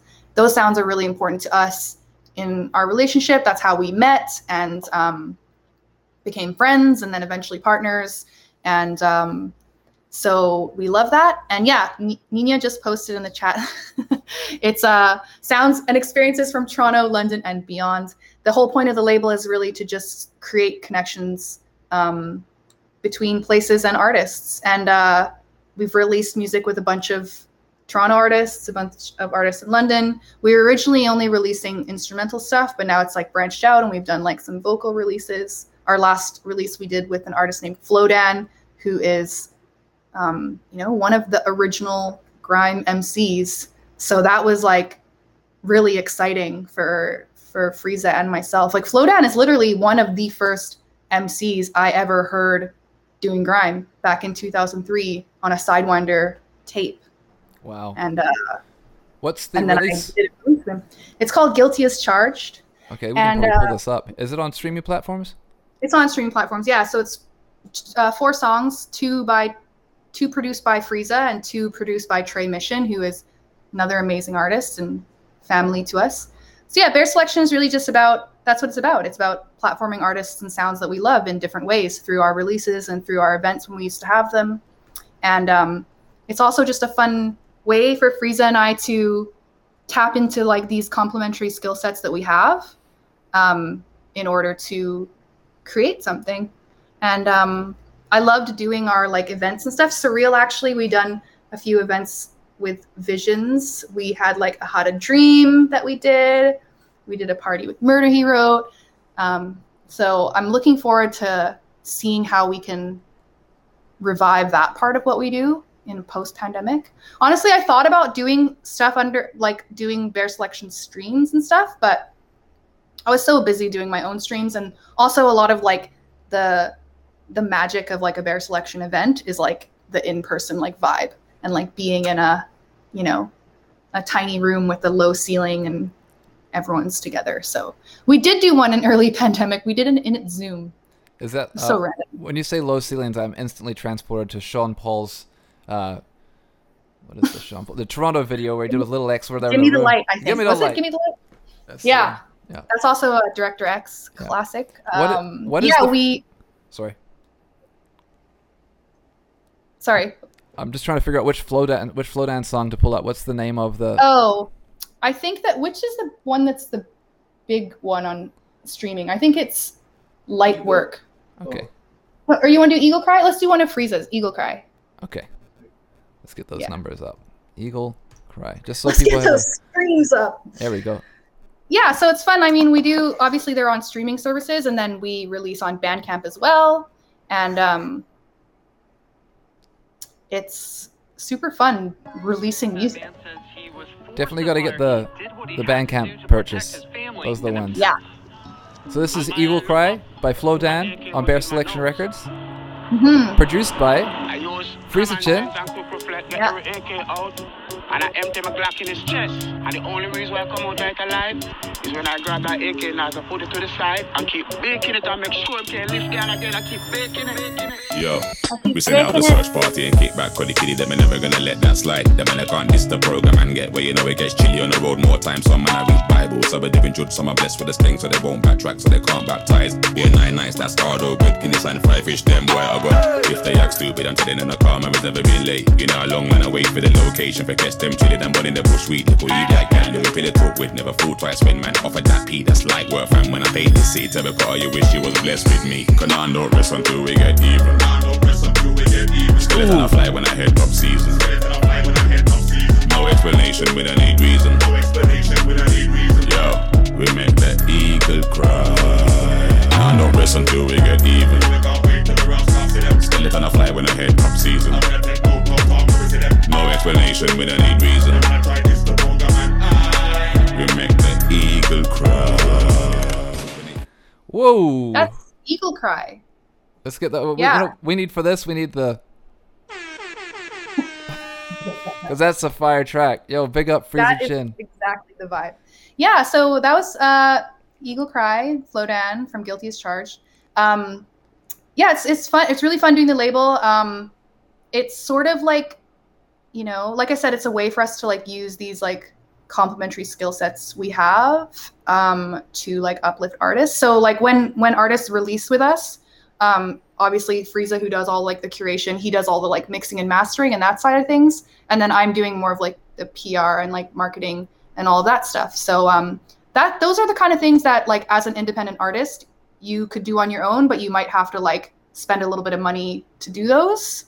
So that's kind of like the draw for an artist to release with us. They're like, I'm just gonna like release with these people, have to like mix and master or do any of that or like do any marketing, and it's gonna like get out there and do its thing.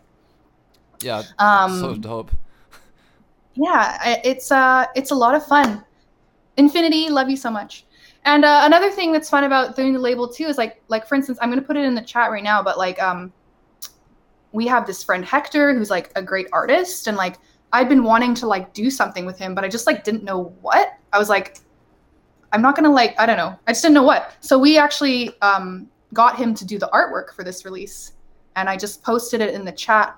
Um he does these like really cool like he'll take photos and then he like draws on them and does some like sick shit. And he like made us this cool like jiffy thing i posted in the chat. So it's just like a cool way to like collaborate with people and like do cool shit. You know what i mean Yeah. so that's fair selection there's definitely like the. I love the Toronto UK like connect there because that for a long time as a Canadian and knowing about a little bit about Toronto, there's always been like a, a huge drum and bass scene, for example, in Toronto, and Yep. there's been lots of really interesting connections there, which are, are really cool. Um, so Yeah, it's it's so neat. yeah it just makes sense you know like those two cities they're very different but like i would say the thing that um, kind of binds them together is that like immigrant culture and and specifically um, people from the caribbean and african diaspora are very like influential in both of those cities when it comes to like culture and music and all that stuff. So um yeah it just kind of like makes sense to do. But there's so many things i want to do with bear selection in the future you know? Like like i said i want to do more events like um the windrush generation exactly. Um yeah and just i want to like involve more people in it really because that's what it's there for it's to platform artists and to collaborate with people so Build if anyone ever has an idea just like hit us up Yeah, that's so cool. It's so so good for the community to be able to uplift them through that too. Mhm. Um, look, I think we're we've gone a little bit. We're just on overtime here, so Oh my god, we've gone like so. I, I didn't know how long this. I was like, is this an hour? But like, I knew we were just gonna like talk, and it was gonna go by so fast because this is what happens in our regular combos. Yeah, you got it. But um, I think uh, yeah, we should probably wrap it up here. I want to say thank you, a huge thank you to to JMKM Josephine, our gracious guest, for her time today. Um, I hope it was all beneficial to everyone in the chat. Um, and um, I think before we go, I want to well to to kind of like leave. I want to play one of the songs uh, also of Freeze's, if you don't mind, uh, off his Wave Runner EP. It's a great EP. with manga, He right? made, yeah, he made that with Manga, who is another artist we've released with on the label. And um, Manga is one of the sickest. He's so talented, and I am always inspired by him. Great work rate, and someone who is always pushing himself and wanting to learn new things. Like he was like, I'm gonna try to make beats, and then we got him on Serato Studio and introduced him to Blakey, and now he's been like making beats and like putting putting out beats. Like, and I I, I think that's so inspiring because he could.